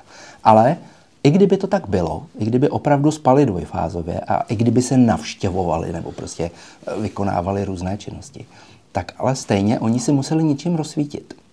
Jenže v té době měli jedinou možnost rozsvítit ten oheň. A ten oheň byla patrně svíčka, Jenže ta svíčka spektrálně neobsahuje ty krátké vlnové délky. To znamená, oni sice viděli u těch dlouhých, ale nenarušovali si toho, toho dirigenta. Prostě melatonin frčel furt. Ten frčel furt, ten tam zůstával pořád stále vysoká hodnota. To znamená, oni neopustili tu subjektivní noc. Oni byli stále v subjektivní noci, protože a to se, to se často, a v té skupině my si vlastně jako dáváme ty takové střípky, my vlastně skládáme takovou mozaiku a, nebo nějakou věc a, a do toho Rubikonu přidáváme ty, ty malé střípky, které potom vytvoří ten velký obraz. A vlastně jsme si začali teď říkat, že k tomu, aby se melatonin vyplavil, protože všichni jako to chtějí zjednodušovat, tak vždycky řeknou, tak něco jednoduchého, tak eh, pro ty lidi nějaké doporučení, tak ideální by bylo, aby jsme měli v noci vysokou hladinu melatoninu. Protože melatonin není jenom spánkový hormon, ale zároveň je to, je to velmi silný antioxidant. A to, ta subjektivní noc by neměla být eh, přerušena a ten, eh, ten melatonin se vyplavuje jen za dvou, minimálně dvě podmínky musí být splněny. Minimálně dvě. Jedna podmínka, když je splněná, ne, nevyplavuje se. A ta, ty dvě podmínky jsou tma a noc. Protože když si teď bychom si tady měli šanci úplně zatemnit. Protože jsou vynalezeny žaluzie. Ano, tak když bychom si tady vytvořili úplnou tmu, tak za prvý je hrozně těžký ve dne vytvořit tmu. Ale, ale kdybychom dokázali vytvořit absolutní tmu, tak teď, v tuto chvíli, ani kdybychom tady byli, strávili další tři hodiny, tak se nám nevytvoří ani miligram melatoninu. Protože ta druhá podmínka je subjektivní noc toho organismu. Takže někdo, kdo to má úplně roztřískaný na padrť, tak, tak u něj by se možná, když má spánkovou deprivaci, může se říkat prostý slovo. Určitě spánkovou deprivaci jako prase, jako většina společnosti, tak, tak by se možná začal tvořit ten melatonin, protože někteří lidi už vlastně jako nemají ten, ten, tu synchronizaci a mají to vlastně jako den, noc, den, noc, se jim to mlátí. Ten, ten jejich dirigent vlastně jako vůbec neví, podle čeho má ten orchestr uh, řídit. Protože když jsme tady mluvili o tom, že dobře spíme, tak eh, k tomu, aby se to dalo vyhodnotit jako velmi dobrý spánek, tak eh, musí být právě vysoká hladina melatoninu, zapnuté ty správné geny. To, to, těch, těch genů, co se sleduje, dneska dokážou sledovat třeba 40 genů, ale popsaných je 300 a, a pravděpodobně jich tam bude několik tisíc. A to, to načasování je hrozně důležité a to načasování většina společnosti má úplně rozbitý, protože nedodržuje pravidelnost. Ta pravidelnost je absolutně klíčový faktor k tomu, aby ten den mohl dobře e, fungovat, tak musíme dodržovat pravidelnost. Takže ideálně ve stejný čas vstávat a ve stejný čas chodit spát. A když, když se vrátím zpátky k tomu dvojfázovému spánku, tak ti naši předkové vlastně takhle fungovali. Ještě do vynálezu elektrické energie všichni, celé lidstvo fungovalo na signálech, které byly východ slunce a západ slunce, respektive úsvit, to, to předtím, než slunce vyjde, a ten soumrak po tom, co slunce zapadne. To jsou ty značky, které, kde příroda vždycky měřila délku dne, protože jestli e, zvířata, e, volně žijící druhy, přesrstí třeba na zimu, tak to není až když padne první vločka. Oni to poznají z délky dne, že se zkracuje den a to znamená, že musí, musí přesrstit. Ona a... jednoduchá námitka by samozřejmě byla, že ti lidé, kteří držovali ten rytmus, tak se dožívali většinou kratšího věku než my dneska, ale zase na to by se mohli pak víc dlouhou debatu o tom, proč se dožíváme dlouho. To je Nebudeme se do toho pouštět. Jo, to je jednoduchý, protože tenkrát se dožívali nízkého věku, protože neměli dentální péči. Jasně, jasně. Protože když neměli zuby, tak oni nedokázali rozvíkat tu potravinu, připravit ji proto, aby ten, ten organismus z toho Mně bylo jasné, že jste na to dobře připravený, ale Jasně. Takže 2012 vy už ano. běháte ze spektrometrem. Ze spektrometrem měřím všechno. Měříte všechno. Měřím slunce ráno, měřím ho v poledne, večer, po západu, před západem, měřím ho v horách, měřím ho u moře. A vytvořil jsem si vlastně obrovskou databázi těch, těch měření spektrálních.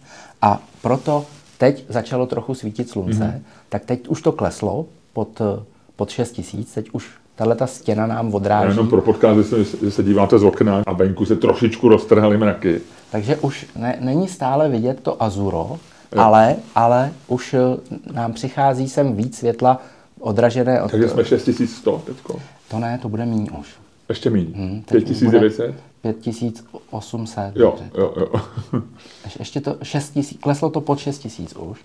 A kdyby bylo 6500, tak fakt jako se, se tady nebavíme takhle veselé, protože bychom měli o hodně horší náladu. Teď to všichni ví, když svítí slunce, tak i lidé na ulicích se snad jako k sobě chovají líp, auta pouští chodce a lidé se na sebe usmívají. A když je zataženo, tak vlastně jako lidi mají blbou náladu, protože venku není, není ta energie, kterou bychom do toho mozku... Nevýhoda toho, když svítí slunce, je zase vyniknout ty ošklivé věci. Že když se pak člověk chová hnusně a je hezky, tak je to ještě hnusnější, nebo jsou víc vidět ty ošklivé věci na ulici a tak. Ono to má plusy i minusy. U vás, myslím si, největší kvalitou osobní vaší je ta zanícenost, si myslím. Čím, čím jste byl nadšený před rokem 2010? S tím, že jsme vlastně vytvářeli těm lidem tu, tu skvělou atmosféru a oni se nám vraceli zpátky. Takže vás prostě bavil biznis, bavilo vás no, dělat radost lidem. Dělat radost lidem. Osvětlení. Protože já vždycky jsem říkal, já bych vám to snad i dal, ty světla, ale ono to nejde. Já, já totiž jsem měl největší radost z toho, když oni přišli a řekli, nám se tam v tom novém bydlení tak, tak hezky jako žije. A to mě nejvíc bavilo. A v podstatě teď to dělám sobecky, teď to dělám proto, aby jsme přežili jako lidstvo. Protože to, co jsme se dozvěděli za posledních pět let o, o tom, jak ten hmyz, a nejenom hmyz, ale my vlastně tím eh, nočním světlem, které se nadužívá v Evropě, vzrostlo prostě o, o všechny polutanty se snažíme, nebo se, se nám daří snižovat. Ať už je to práh, eh, CO2 ne, to, to taky roste, ale, ale další jiné polutanty, tak se snaží, tak, tak se nám podařilo jako lidstvu velmi snížit. Ale světelné znečištění vzrostlo o víc než 100%. A to světlo, tak jak jsme si říkali, nemá vliv pouze na toho čl- člověčího dirigenta. My nesmíme si myslet, že jsme tady sami. Prostě lidí je minorita. Těch volně žijících druhů je, je víc té biomasy. Ale když tady bude jenom člověk a nebude tady ty volně žijící druhy, tak se nám to zhroutí. Obráceně, kdyby tady nebyl člověk a byly tady jenom ty volně žijící druhy, tak se to nezhroutí. Už jenom to je taková myšlenka, jak vlastně jsme, kam jsme to dopracovali, že v podstatě my té planetě škodíme a tím si škodíme sami sobě. Takže to moje zanícení není, není eh, proto, že bych eh, chtěl na něčem víc vydělat, ale to moje zanícení je sobecké proto, aby moje děti, tak aby neměli potíže eh, s potravinami, to, co pravděpodobně sice nastane, protože je nás málo k tomu, aby jsme to mohli změnit významně. Hmm. Takže včera, převčírem, před víkendem jsem si před spaním poslech na rozhovor právě s profesorem Gulsonem a bylo to čtvrtek, ze čtvrtka na pátek. Právě říkáte, protože vy jste to předtím citoval. To, to je z té knížky, protože no. jako listuju v té knížce, já to nestihnu asi celý přečíst, ale tak v tom různě listuju, protože je tam kapitola o světle. A e, ten rozhovor mi zase znova otevřel oči a trochu mě možná dal špatné sny tu noc, protože já jsem to těsně před spaním ještě poslouchal, samozřejmě s červeným displejem. No.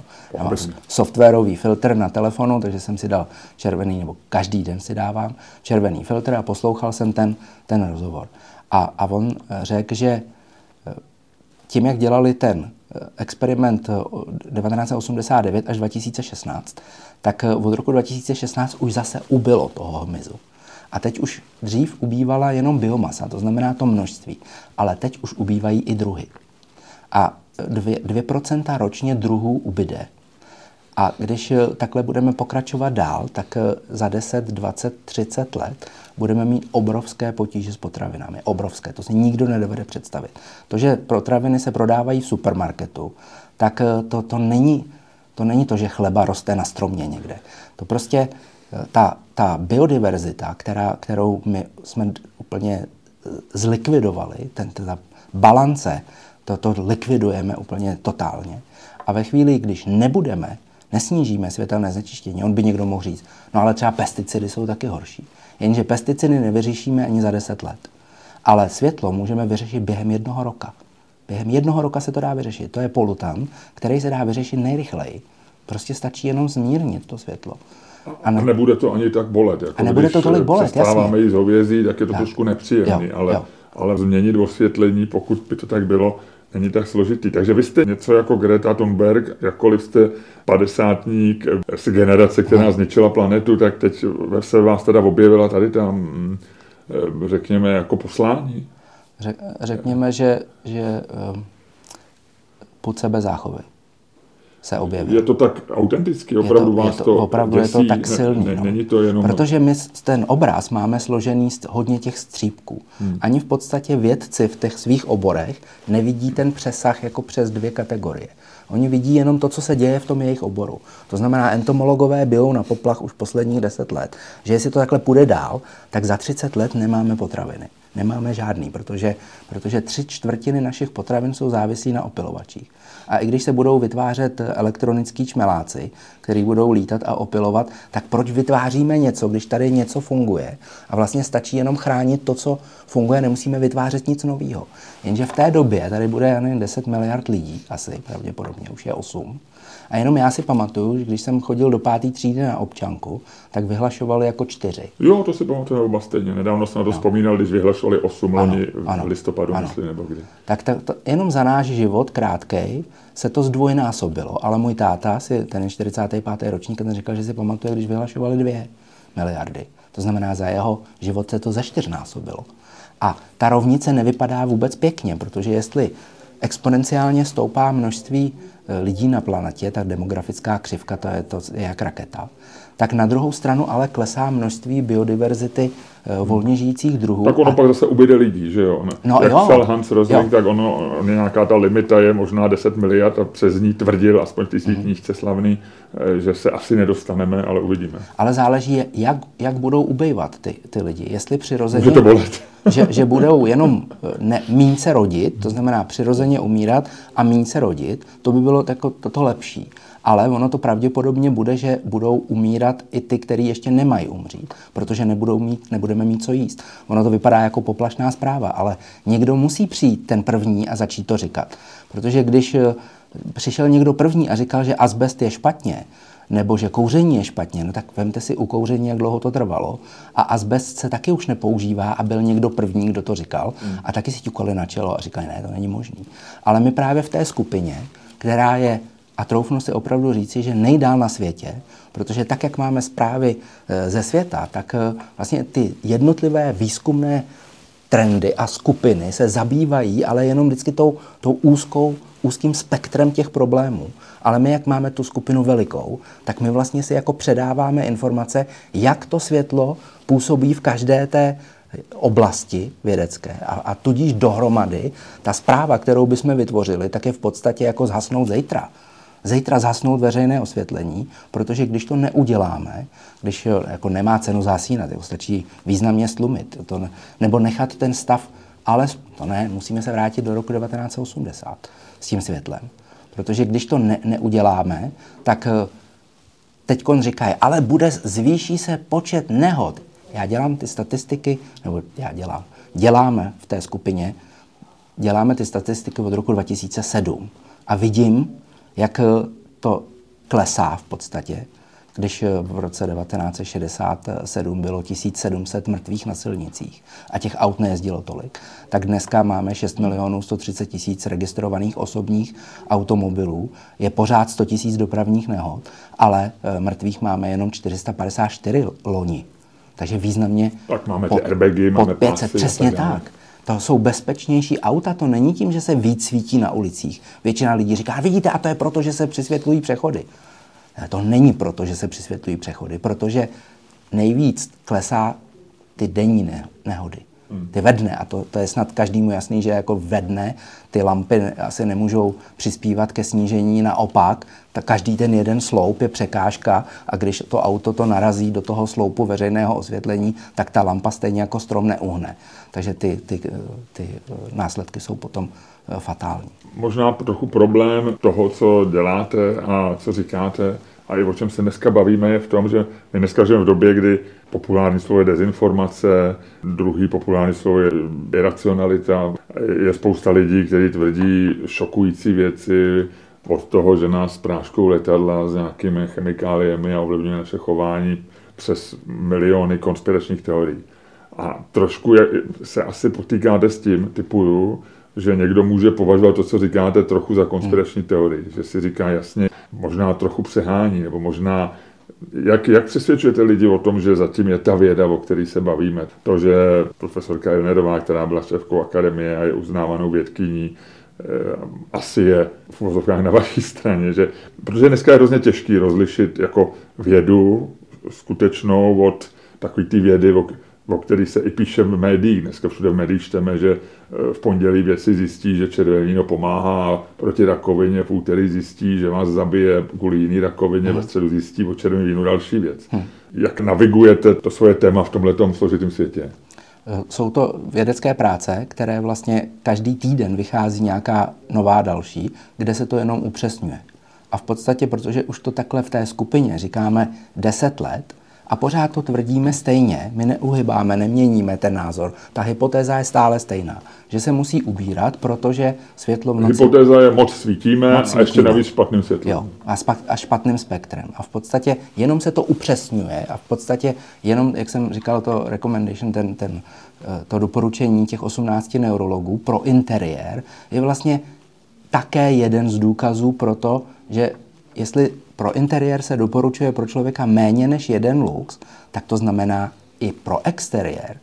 A nejenom pro člověka, který chodí po venku, ale e- exteriér znamená pro ty volně žijící druhy. Takže jenom upřesňování, a když říkám, že azurová e, je lepší než, než modrá, tak e, potom vyjde práce, teď v únoru vyšla, jak krátké vlnové délky modré, které jsou okolo 450 nanometrů, tak vlastně vytvářejí oxidační stres na sítnici. To říkáme také už dlouhou dobu a v podstatě se jenom, jenom se to upřesňuje, jakým způsobem a co to vytváří a jakým by se to dalo zvrátit. Takže to, ano, často, často nás napadají, že, nebo mě, dokonce jsou vytvořené celé stránky na mě na mě a na, na docentku Bendovou jsou vytvořené stránky modré světlo CZ. Do, docentka Bendová je jedna z těch eh, ano, ano, profesorky Ilnerové. Přesně tak. No. Tak eh, v roce 2019 eh, tak byly vytvořené stránky modré světlo.cz a tam je to je manipulace a lež prostě už v roce 2018 si mohli ověřit, že to tak není. A oni tam uh, píší, že, že 80 luxů vlastně nevadí v noci. 80 luxů. Jo. Hmm. Ale to doporučení toho, toho eh, Timothy Browna je sice vyšlo eh, v 2022 v březnu, ale jsou tam jako zdroje práce ještě před rokem 2019. To znamená, autoři těch stránek si mohli v té době ověřit, Jasně. že těch 80 luxů je teda moc. A s jakým motivem to založili? S motivem, protože, protože si mysleli, že, že v médiích je vlastně naší skupině a, a mně dáváno moc velký prostor a dokonce tam psali, že to by se snad jako dalo kvalifikovat jako poplašná zpráva. Ale od roku 2019, teď je rok 2023, tak už vyšlo tolik prací, které jenom potvrzují to, co, to, co eh, my říkáme, nebo to, co já říkám. Tak eh, se divím, že, že vlastně ještě ne, nevyply ty stránky. A já v podstatě ani nechci, aby je vyply. A provozuje kdo? Eh, to nikdo neví. Ono jsou Aha. takové jako... Takže to, není, to nejsou lidi, kteří jsou reální, o kterých se ví. Ne, jsou, jsou to lidi, protože jsou tam signatáři. Jo. A, a tam je podepsáno pět profesorů a, a čtyři docenti a, a deset eh, projektantů hmm. v oblasti e, světelné techniky, ale to jsou energetici. Když se zeptáte kohokoliv, kdo prošel FELem nebo, nebo VUTčkem, v Praze nebo teda v Brně nebo, nebo Technickou univerzitou v Ostravě, tak kolik tomu světlu se věnuje, tak to je jeden semestr.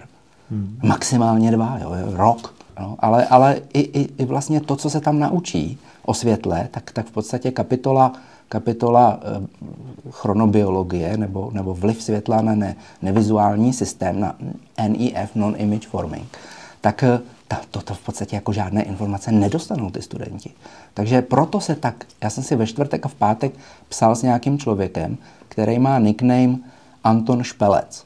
Kdyby to někdo poslouchal a znal tu identitu toho člověka, protože on mi odmítal říct svoje jméno a já jsem mu nabízel, ať si teda zatelefonujeme. Jestli si myslí, že, že ty argumenty, které tam posílá do, do jako komentář. to je Anton Špalec je jeden z lidí, co publikují na Modrém světle. Nevím. On, já, já nevím, kdo to je. Ale je to váš odpůrce. Ale je to v podstatě Ideový. odpůrce. Odpůrce, ale, ale tak já nemám odpůrce. Mě, to jsou jenom lidé, kteří mají málo informací. Oni se to naučili na těch fakultách, pravděpodobně. Oni pracují v tom oboru 10, 20, někteří 30 let a nedoplnili si ty informace. A my už jim to říkáme, řekněme, posledních pět let jsme se dostali i na konference, které jsou odborné pro, pro, pro takzvané světelné techniky, kteří vlastně jsou energetici a oni počítají jenom s tou energetickou stránkou toho světla. To znamená jenom to množství. Ale oni neznají ten negativní dopad eh, na ty organismy. Tak, eh, že když se vrátíme zpátky k tomu modrému světlu, takže já bych byl rád v podstatě, aby to tam zůstalo, aby to byl takový pomník, vlastně taková jako, jako důkaz, jak některá skupina lidí a ty, kteří jsou tam podepsaný, tak v podstatě jim to potom ty studenti nikdy neodpustí. Jo. A pojďme to rozdělit, co má udělat lidstvo, protože vy říkáte, že vás to trápí a že to je autentický. A pak něco můžeme udělat individuálně, jakoby pro sebe, pro svý zdraví, ne pro lidstvo. Vy jste zmínil softwarový filtr na telefonu, což je asi věc, kterou můžeme každý udělat okamžitě. Tak co by se mělo stát, co by mělo udělat lidstvo, aby jste vy byl aspoň trochu spokojený? Nej, nejdřív to řekneme to doporučení pro jednotlivce, Dobře. protože to je jednodušší. Jednotlivec by měl hlavně hodně spát. Kvalitní spánek 8 hodin se říká průměrně v roce. A pravidelně. Ta pravidelnost je zásadní. K tomu, aby ale dobře spal, musí být co nejvíc venku na slunci. A není nutné být jako outside před oknem, jako venku, ale může být jako my teď tady. A hned jak skončíme a budu moci do tašky, tak to tady změřím, kolik, kolik tady je. Ale tím, jak už znova se rozářilo, jo, úplně, to, úplně to cítím, tu, tu azorovou energii, jo, která je to lepší, pořád, tak, tak roztrhá. No, oblačnost ještě pořád je, ale, ale i teď, kdyby jsme byli venku, tak tam jsou pořád desítky tisíc luxu. Desítky tisíc. Ale potom přijdeme domů večer a musíme si na tu relaxaci a přípravu na spánek vytvořit právě ty desítky, což je v tom doporučení těch neurologů. Musíte jít o ty tři řády dolů. Jo, jo. My musíme jít jako, musíme mít řádové rozdíly. Ne jako eh, se doporučovalo, nebo doporučovalo, jako většina lidí funguje, že sedí v kanclu, kde na rohovku voka dostává nějaké stovky luxů, protože sedí pod umělým světlem a přijde domů a rozsvítí si znova umělé elektrické světlo, které znova dává ty stovky. Takže už ten rozdíl tam není. Není rozdíl mezi dnem a, a nocí, protože my máme sousedy, bydlím na Vinohradech a, a přes, přes světlík jsou nějaký noví lidi, kteří, když si rozsvítějí na WC, tak eh, to je světlo, že já musím zavírat ty dveře, protože nám to vysvítí celou chodbu. Kolik oni, oni tam svítí. A to je jenom proto, že oni nemají tu regulaci. Oni nemají světlo na den, večer a noc. Oni mají jenom jedno světlo. V podstatě na den, aby dobře viděli. Ale nechápou, že když si to stejné světlo rozsvítí v noci, takže vlastně si narušují ten cirkadiální rytmus. Takže dělat to tak, aby jsme byli ve dne co nejvíc venku, večer, aby jsme stlumili tu intenzitu světla a zežloutli to světlo a v noci už nepoužívali bílé světlo, ale nebílé světlo. Tak ale to, to, je, to je pro obecná rada, ale jak to mám udělat? Jak to udělat? No. Hm. Třeba například s těma displejema, protože pracujeme s displejema, tak nejjednodušší je si dát softwarový filtr. Ten softwarový filtr pro všechny je f.lux. Je to zadarmo, Prostě každý si to může stáhnout a nastavit si to. To je webová stránka f.lux. f.lux je ta aplikace, která jo, se dá na, na ty přístroje stáhnout. A ve dne by to chtělo tak kolem 4,5 až 5 tisíc Kelvina na tom displeji si nastavit a večer na noc, 90 minut před spaním, už jenom 1000 Kelvina. To je tam takové šoupátko. To, se, to se dá nastavit. Na, na Instagramu mám, mám eh, návody, jak, jak to udělat. To je aplikace eh, pro Android a, a pro, pro Apple. Apple, ale pro jenom OS X, to znamená ty velké zařízení. Pro iOS, což jsou tablety a telefony, tak tam se to na, nainstalovat nedá, ale tam je Night Shift od roku 2016. Protože když, když mi vždycky někdo řekne, a vy nejste světelný technik. Já nejsem světelný technik, ale třeba aplikaci Night Shift udělali v roce 2016 a my jsme do Apple, do App Store poslali v roce 2013 Night Reader Plus se to jmenovalo. Ještě pořád jsou stránky nightreader.org. Tak eh, na, na těch stránkách je aplikace, která zčervenávala displej a je tam popsáno, proč se to má dělat. To jsme poslali v prosinci 2013 a Apple v roce 2016 v dubnu teprve udělal Night Shift. A to je režim, který si ano zapnu jo, a který jo. A ten z oranžový. Jo, a on z oranžový, tam se dá nastavit čas, takže ideálně jako večer, řekněme po večeři už, aby, aby se to takhle zoranžovilo, ale to je málo, takže ještě se tam musí předsvaknout červeným, čer, červené tlačítko a teď nás ne, nevidí diváci, ale, nebo posluchači, ale vy to vidíte, že se stiskne třikrát takhle na tom telefonu a, a ten displej úplně zčervená. Jo, a to je ta barva, kterou můžeme používat v nočním režimu a 90 minut před spaním, tak ten uh, displej musí být už takhle červený. I když se to ve dne zdá hrozně divné, ale to je proto, že i oko má cirkadiální rytmus a teď se nám to zdá divné, večer se nám to bude zdát úplně přirozené. A tak to jsou, to jsou věci, které může udělat ten člověk jako jedinec. Nastavit si to, nastavit si svoji domácnost, nastavit si svoje obrazovky tak, aby si neškodil tím světlem hmm. v, těch, v tom období, když už chce, aby tělo se připravilo na subjektivní noc. A jako celek, jako společnost, se musíme začít zajímat nejenom o naše obory, každý je prostě někdo, každý, každý je ve svém oboru jinde, ale spojuje nás to, co budeme konzumovat. Takže nechci tlačit, aby se stali lidé vegetariáni ze dne na den, ale prostě stejně to jednou přijde. Protože naše potraviny my pěstujeme vlastně neúčinně. My pěstujeme třikrát víc potravin, než potřebujeme, protože třeba třeba tři, jedna třetina se vyhodí. Jedna třetina se vyhodí. Takže učit děti ve škole třeba, jak uchovávat potraviny. Jedna třetina potravin tím krmíme zvířata, aby jsme je potom mohli sníst. Ale ta třetina, než to vyroste, tak, tak my jim dáme moc těch potravin. Takže bude stejně jako do budoucna, jestli tady má být 8 miliard lidí dlouhodobě, tak budeme muset se pravděpodobně stát částečnými vegetariány asi teda, jestli se něco zásadního nestane. No a potom ta, ta jedna třetina by jako stačila vlastně na to živení těch 8 miliard, nebo kdyby se podařilo to trochu zredukovat na dvě třeba, tak by to bylo, tak by to bylo fajn. No. Říká se, že budoucnost je v konzumaci brouků, ale ty si taky ničíme, takže vidím... Ale ty se dají dobře, dobře pěstovat. Ty se dají dobře pěstovat. Ty se dají dobře pěstovat, mnohem, oni mají menší nároky na vodu třeba. Co byste doporučil pro veřejný prostor? Protože veřejný prostor to je takový test demokracie a svobody, to pořád zjišťujeme, veřejné prostory, kde se střetávají zájmy lidí. A my jsme se trošku naučili to, že každý má právo dělat si, co chce.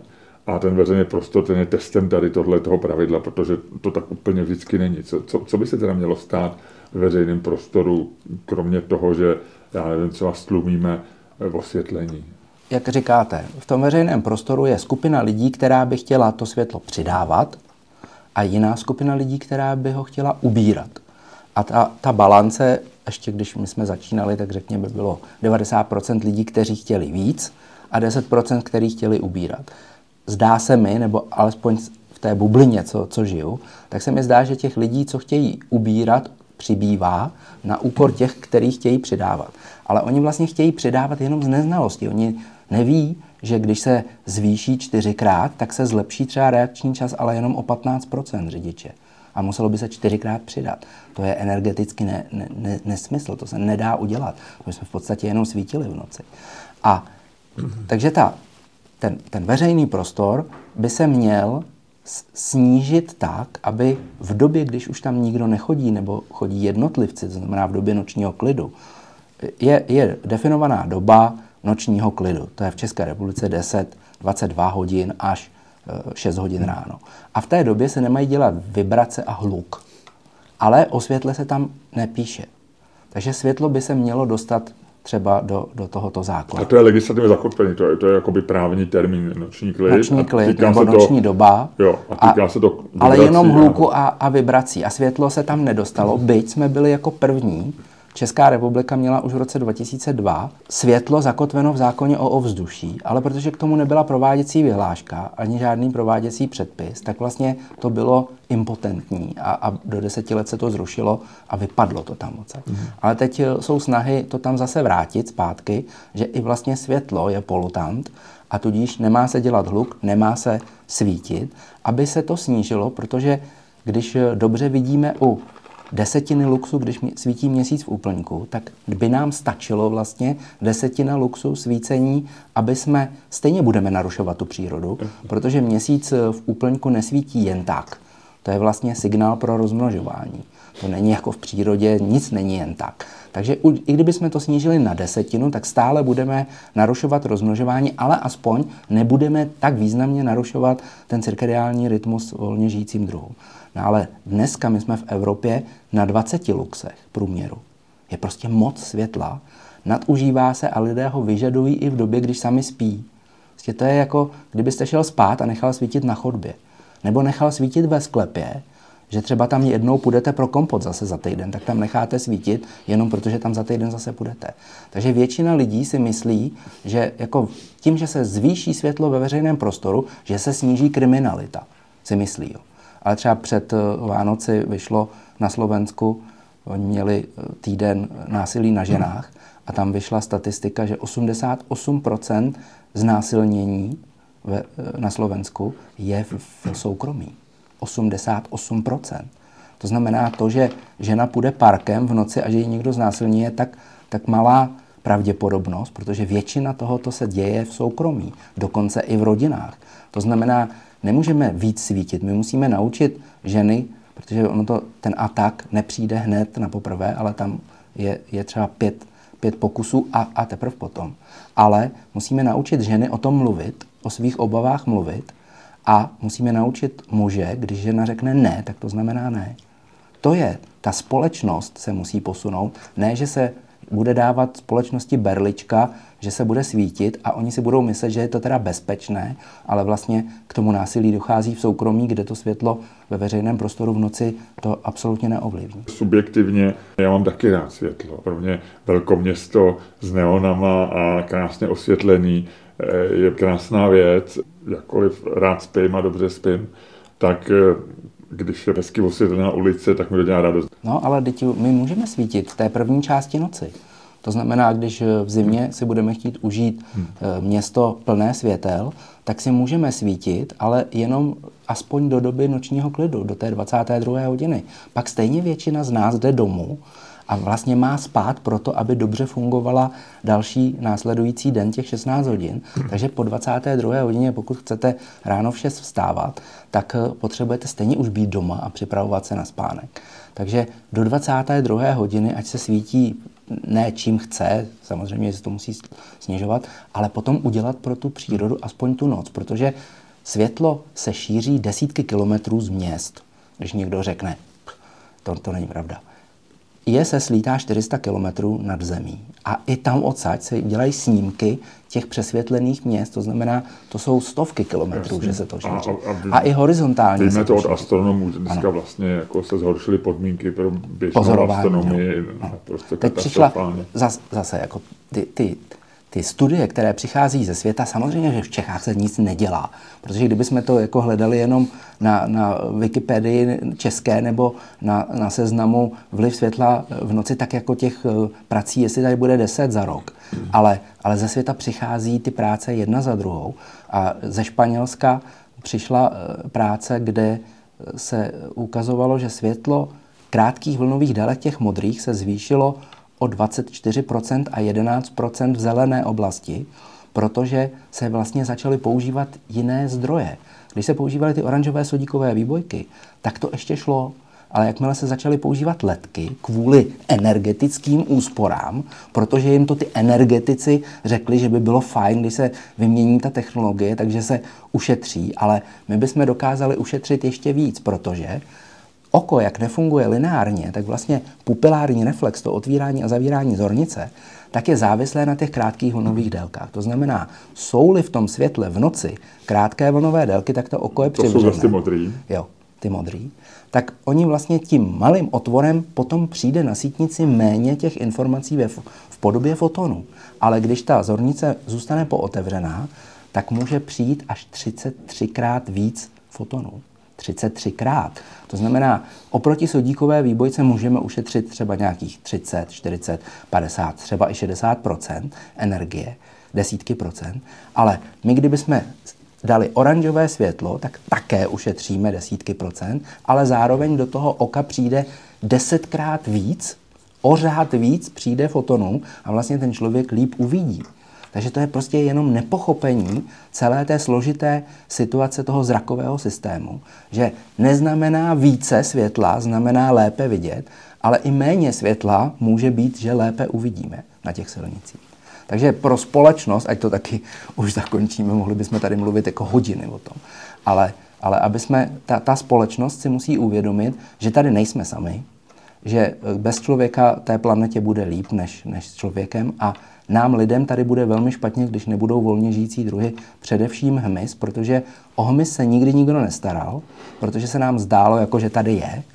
V, ve Spojených státech mají vypočtené nebo spočítané uh, ekosystémové služby hmyzu na 57 miliard dolarů, jo, které jsou v zemědělství a funguje to a nikdo tam ty peníze nemusí dávat. Ve chvíli, když se tam ty peníze budou muset dávat, protože hmyz by nebyl, tak eh, se zdraží potraviny a stanou se nedostupnými. Takže začnou umírat ty miliony. Takže teď sice při nehodách umírají nějaké desítky, ale když eh, nesnížíme to světlo, tak ono se to vrátí zpátky na 1700 mrtvých na silnicích za rok v České republice. Ono to zůstane stejně, protože ty, eh, ty pasivní a aktivní ta aktivní bezpečnost v těch autech se neustále zlepšuje a autonomní auta nebudou muset svítit. Ty budou mít lidary a infračervené kamery, takže ty nebudou v podstatě potřebovat vůbec světlo na silnicích. Takže musíme prostě snižovat, ale ne úplně zhasnout. My, neříkáme zhasnout, my říkáme snížit jenom na, na hladinu takovou, aby, se do, aby bylo dobře vidět a přitom zároveň, aby jsme nenarušovali ty systémy, které tady milion let, miliony let fungují. Že nějaký hmyz zbývá, my řidiči, co jezdíme v létě, ještě trochu víme, protože když pojedeme po dálnici, tak ještě něco nachytáme na ty... No ale velmi skle. málo, říká se tomu syndrom čelního skla a když já jsem si dělal řidičák, tak eh, to bylo před, před rokem 89, tak eh, si pamatuju, jak na helmě třeba na motorce jsem to měl posypaný hmyzem, anebo když jsme jezdili na chatu, tak eh, táta musel zastavovat v půlce cesty a škrábat škrabkou na led z předních reflektorů hmyz, protože ty reflektory vlastně nesvítily. A to už dneska, to už dneska není. Máme za tři roky, který přinesl některé palčivější starosti než eh, veřejné osvětlení, aspoň subjektivně. Hmm dva roky pandemie, která byla nepříjemná. Sám jste to zmínil, že to změnilo možná i váš obor, protože najednou eh, jsme domovy používali i jinak než, eh, než předtím. Poslední rok máme v Evropě válku, určitě nás taky mhm. doléhá nepřímě. Jak vy ži, ži, trápíte se jenom osvětlením nebo na vás dolehnou tyhle věci? Tak samozřejmě, když začala válka v únoru nebo když začal covid, tak jsem si myslel, že odstěhovali jsme se na chalupu a myslel jsem si, že se do Prahy nevrátíme už, když začal ten covid, protože hmm. jsem tomu taky věřil. Prostě myslel jsem si, že prostě je konec světa. Pak se ukázalo, že, že se to dá přežít jako všechny, se to odkládá ještě o, vše, pár let. Jo, všechny velké katastrofy se dají přežít. A pak přišla válka a samozřejmě, že to nebylo hmm. dobrý. Tak já jsem říkal, pošle, pošlete jim peníze. A, a Alena říkala, no ale počkej, jestli jim pošleme 50 eh, tisíc, tak eh, nám zbyde na účtě asi jenom 30. A já říkám, to nevadí nám, ale ty peníze přijdou, protože to oni je potřebují teď. Takže jsme jim poslali. A já jsem a si to myslel? Ne, to, to mluvím o kolegyni, která, o kolegyni z práce, jako která posílá jako platby. No, no, no. A ona, eh, já říkám, no a já jsem si myslel, že si za to koupí aspoň jednu raketu, no to jsem nevěděl, jak ty rakety jsou drahý, jo.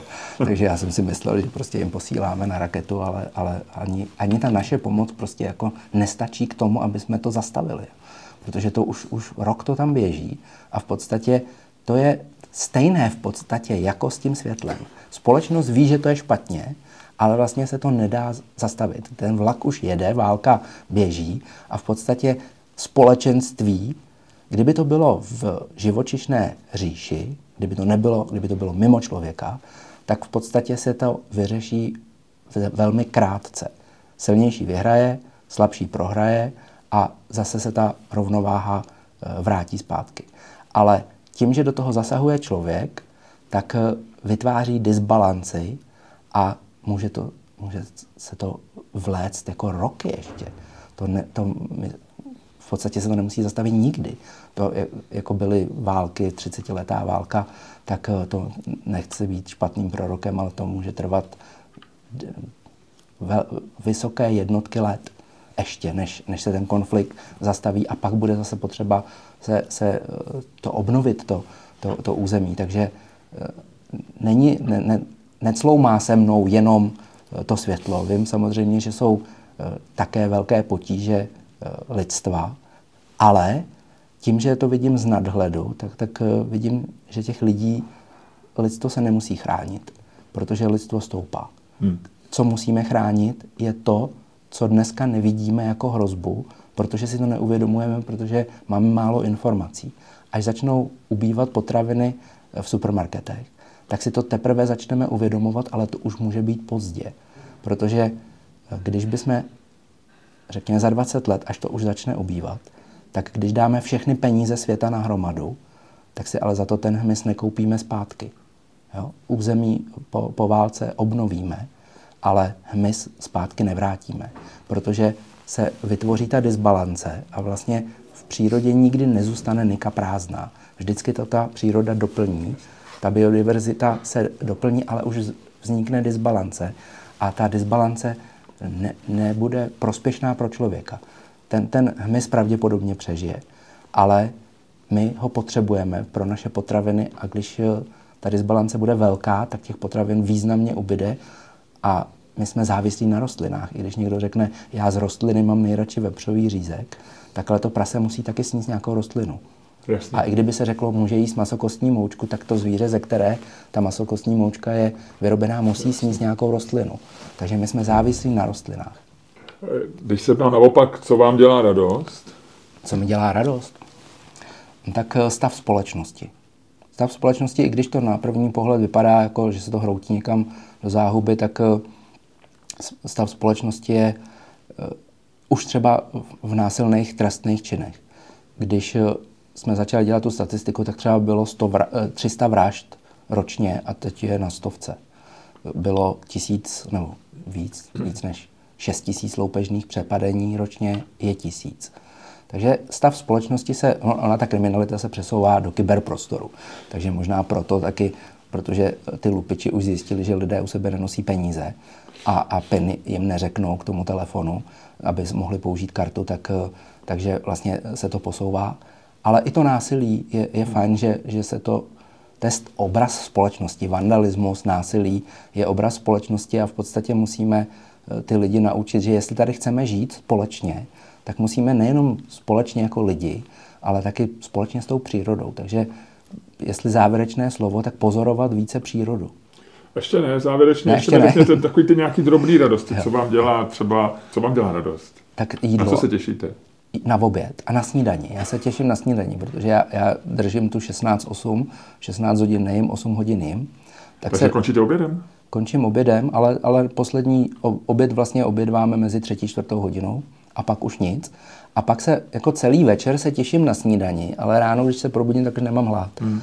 Ale, ale manželka vaří skvěle, takže ta připraví vždycky něco dobrýho a, a říkáme si, že jako nejsme nejmladší a že si musíme užívat každý den.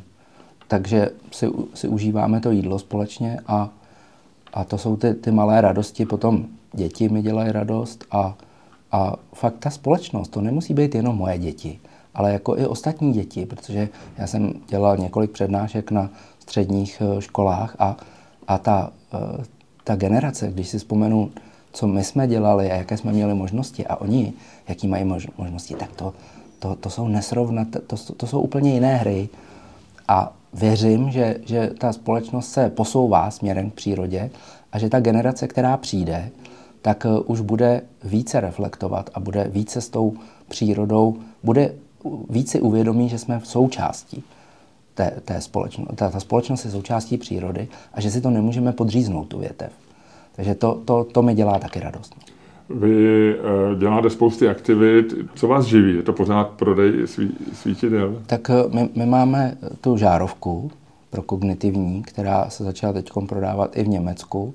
Získali jsme patentové čísla ve Spojených státech, vlastně to přišlo jako první, dřív než z Čech, to, to mě trošku překvapilo ale, ale ve Spojených státech v lednu... Takže máte americký patent, který má nějaké americký. číslo, když dám do no. Google číslo patentu, jo, tak tam jo, vyjede jo. vaše žárovka. Tak tam vyjede moje jméno a dokonce eh, bych řekl, že Edison a já jsme tam jako s jménem. Protože ty ostatní patenty, je tam spoustu patentů, ale na ty žárovky jsou, myslíte? Ty jsou no, na různé světelné zdroje, ale ty jsou na společnosti. Ale jako na jména, tak eh, bych řekl, že jsem tam že tam je Edison a, a já. A víte z hlavy to číslo, ne? Ne, nevím, to se nepamatuju, protože já už jsem jich dostal hodně, jako dřív jsem si to pamatoval, jo. 38 to začíná nějak, protože mi přišel ten americký jako první, ale mezi tím já mám podané čtyři. Čtyři přihlášky vynálezu se žádostí o patent, tak se to oficiálně jmenuje. A už to bylo uděleno na čtyřech kontinentech a každý, každých půl roku vlastně přijde vždycky další nějaké udělení a e, já z toho mám na jednu stranu radost, na druhou stranu to stojí spoustu peněz, ale e, mám, mám z toho radost proto, že vlastně i v Japonsku třeba jsme dostali udělené, už dva, dva patenty jsou udělané v Japonsku. V zemi, kde dostali Nobelovu cenu za, za modrou letku. A my to máme všechno na let technologie. A to, to mě dělá taky radost, že, že jako dostáváme, vlastně patent není to, jestli to bude úspěšné nebo nebude úspěšné, patent je jenom potvrzení toho, že to ještě to nikdo jiný, jo, když, že to ještě nikdo jiný eh, ne, ne přines toto, toto řešení. A v podstatě to je další, další protože ty vynálezy jsou, jsou vlastně řešení na ty problémy toho lidstva. Proto jsme ty vynálezy udělali. Jeden je pro podporu kognitivního výkonu, další je eh, fotobiomodulační energie, která podporuje zvyšování antioxidantů na sítnicovém epitelu. A když, když dostanete to potvrzení, že to takhle ještě nikdo nemá, tak, tak to je důkazem toho, že takhle nikdo jiný nepřemýšlel. Že to ne, ne, nevytvořil to řešení, protože patent nemůžete přihlásit, když nemáte to řešení. Ne, nemůžete si přihlásit hodinky s vodotryskem a neumíte je vyrobit. Musíte nejdřív vyrobit a potom, potom podat. A takže my vlastně vytváříme řešení těch uh, situací. A třeba teď jsem ve Spojených státech dostal na biodynamické osvětlení uh, pro uh, veřejné osvětlení. Ale to, je, to, to byla jenom taková to jsme chtěli udělat jenom proto, aby ten světelný průmysl, aby se vlk nažral a koza zůstala celá. Že v první části dnes se bude, nebo té noci, se bude svítit eh, bílým světlem, protože tenkrát nejel vlak, přestože to nebude bílé, to světlo. A my jsme chtěli ukázat alternativu, že to jde, že v první části se bude svítit bílým světlem a potom v době nočního klidu tím oranžovým. Tak to bylo podáno v Čechách a ve Spojených státech a v Čechách ještě uděleno není, ve Spojených státech ano. Tam jsou takový rychlejší, progresivnější, protože, protože těch patentů tam se patentuje hodně. Tady se podá snad tisíc. Tak je tam taková patentová kultura, by se jo, jo, jo. Takže to, to mi dělá radost. Takže až Jára Zimmerman vymyslí nějakou geniální žárovku a bude ji tady přihlásit, tak tam tak řeknou, teď už tady, byl, Mezický, jo, teď už, tady, už tady byl, už to všechno má podaný tady čtyři.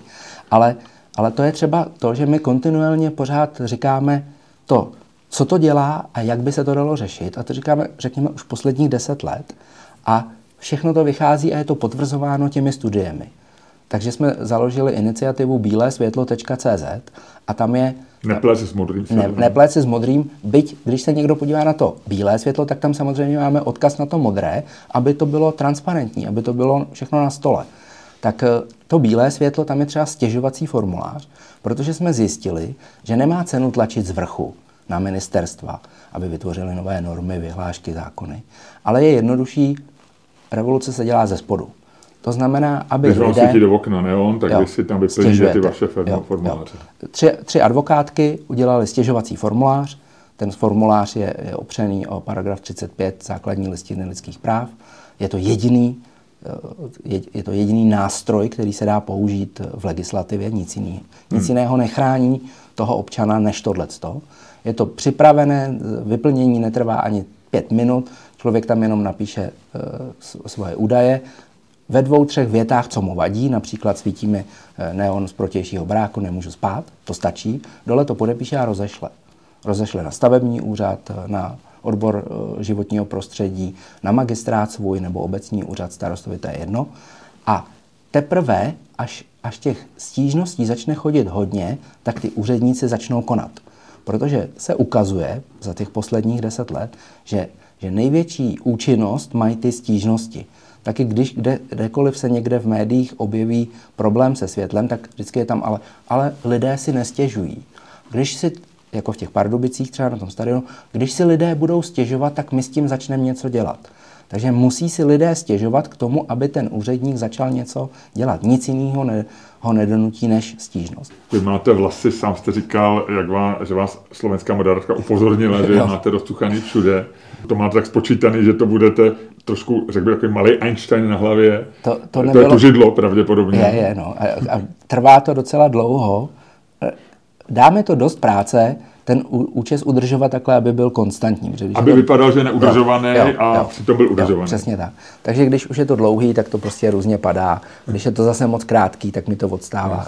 Takže, teď takže, je to jako dobrý. Bych te, teď je to dobrý, no, protože já, já jsem byl v dobrém ránu minulý týden, tak jsem se tam nechal... Tam jste naladil forum, že tak, tam byly jo, kamery. Jo, jo. Tam byly kamery, tak tam jsem potřeboval, aby A to je to... nějaký projekt krize středního věku, nebo už to máte dlouho? To mám dlouho. Jo, jo. To mám dlouho. Je to a image osobní. To je vlastně, no, já, já vždycky říkám, říkám bláznivé věci, že by se denně mělo být eh, hodně na slunci a v noci hodně ve tmě. To je, to je poměrně taková bláznivá myšlenka. Tak musím trochu vypadat jako blázen, aby ty lidi si řekli, že to je blázen. No ale ono právě za pár let, já vždycky říkám, až čas ukáže.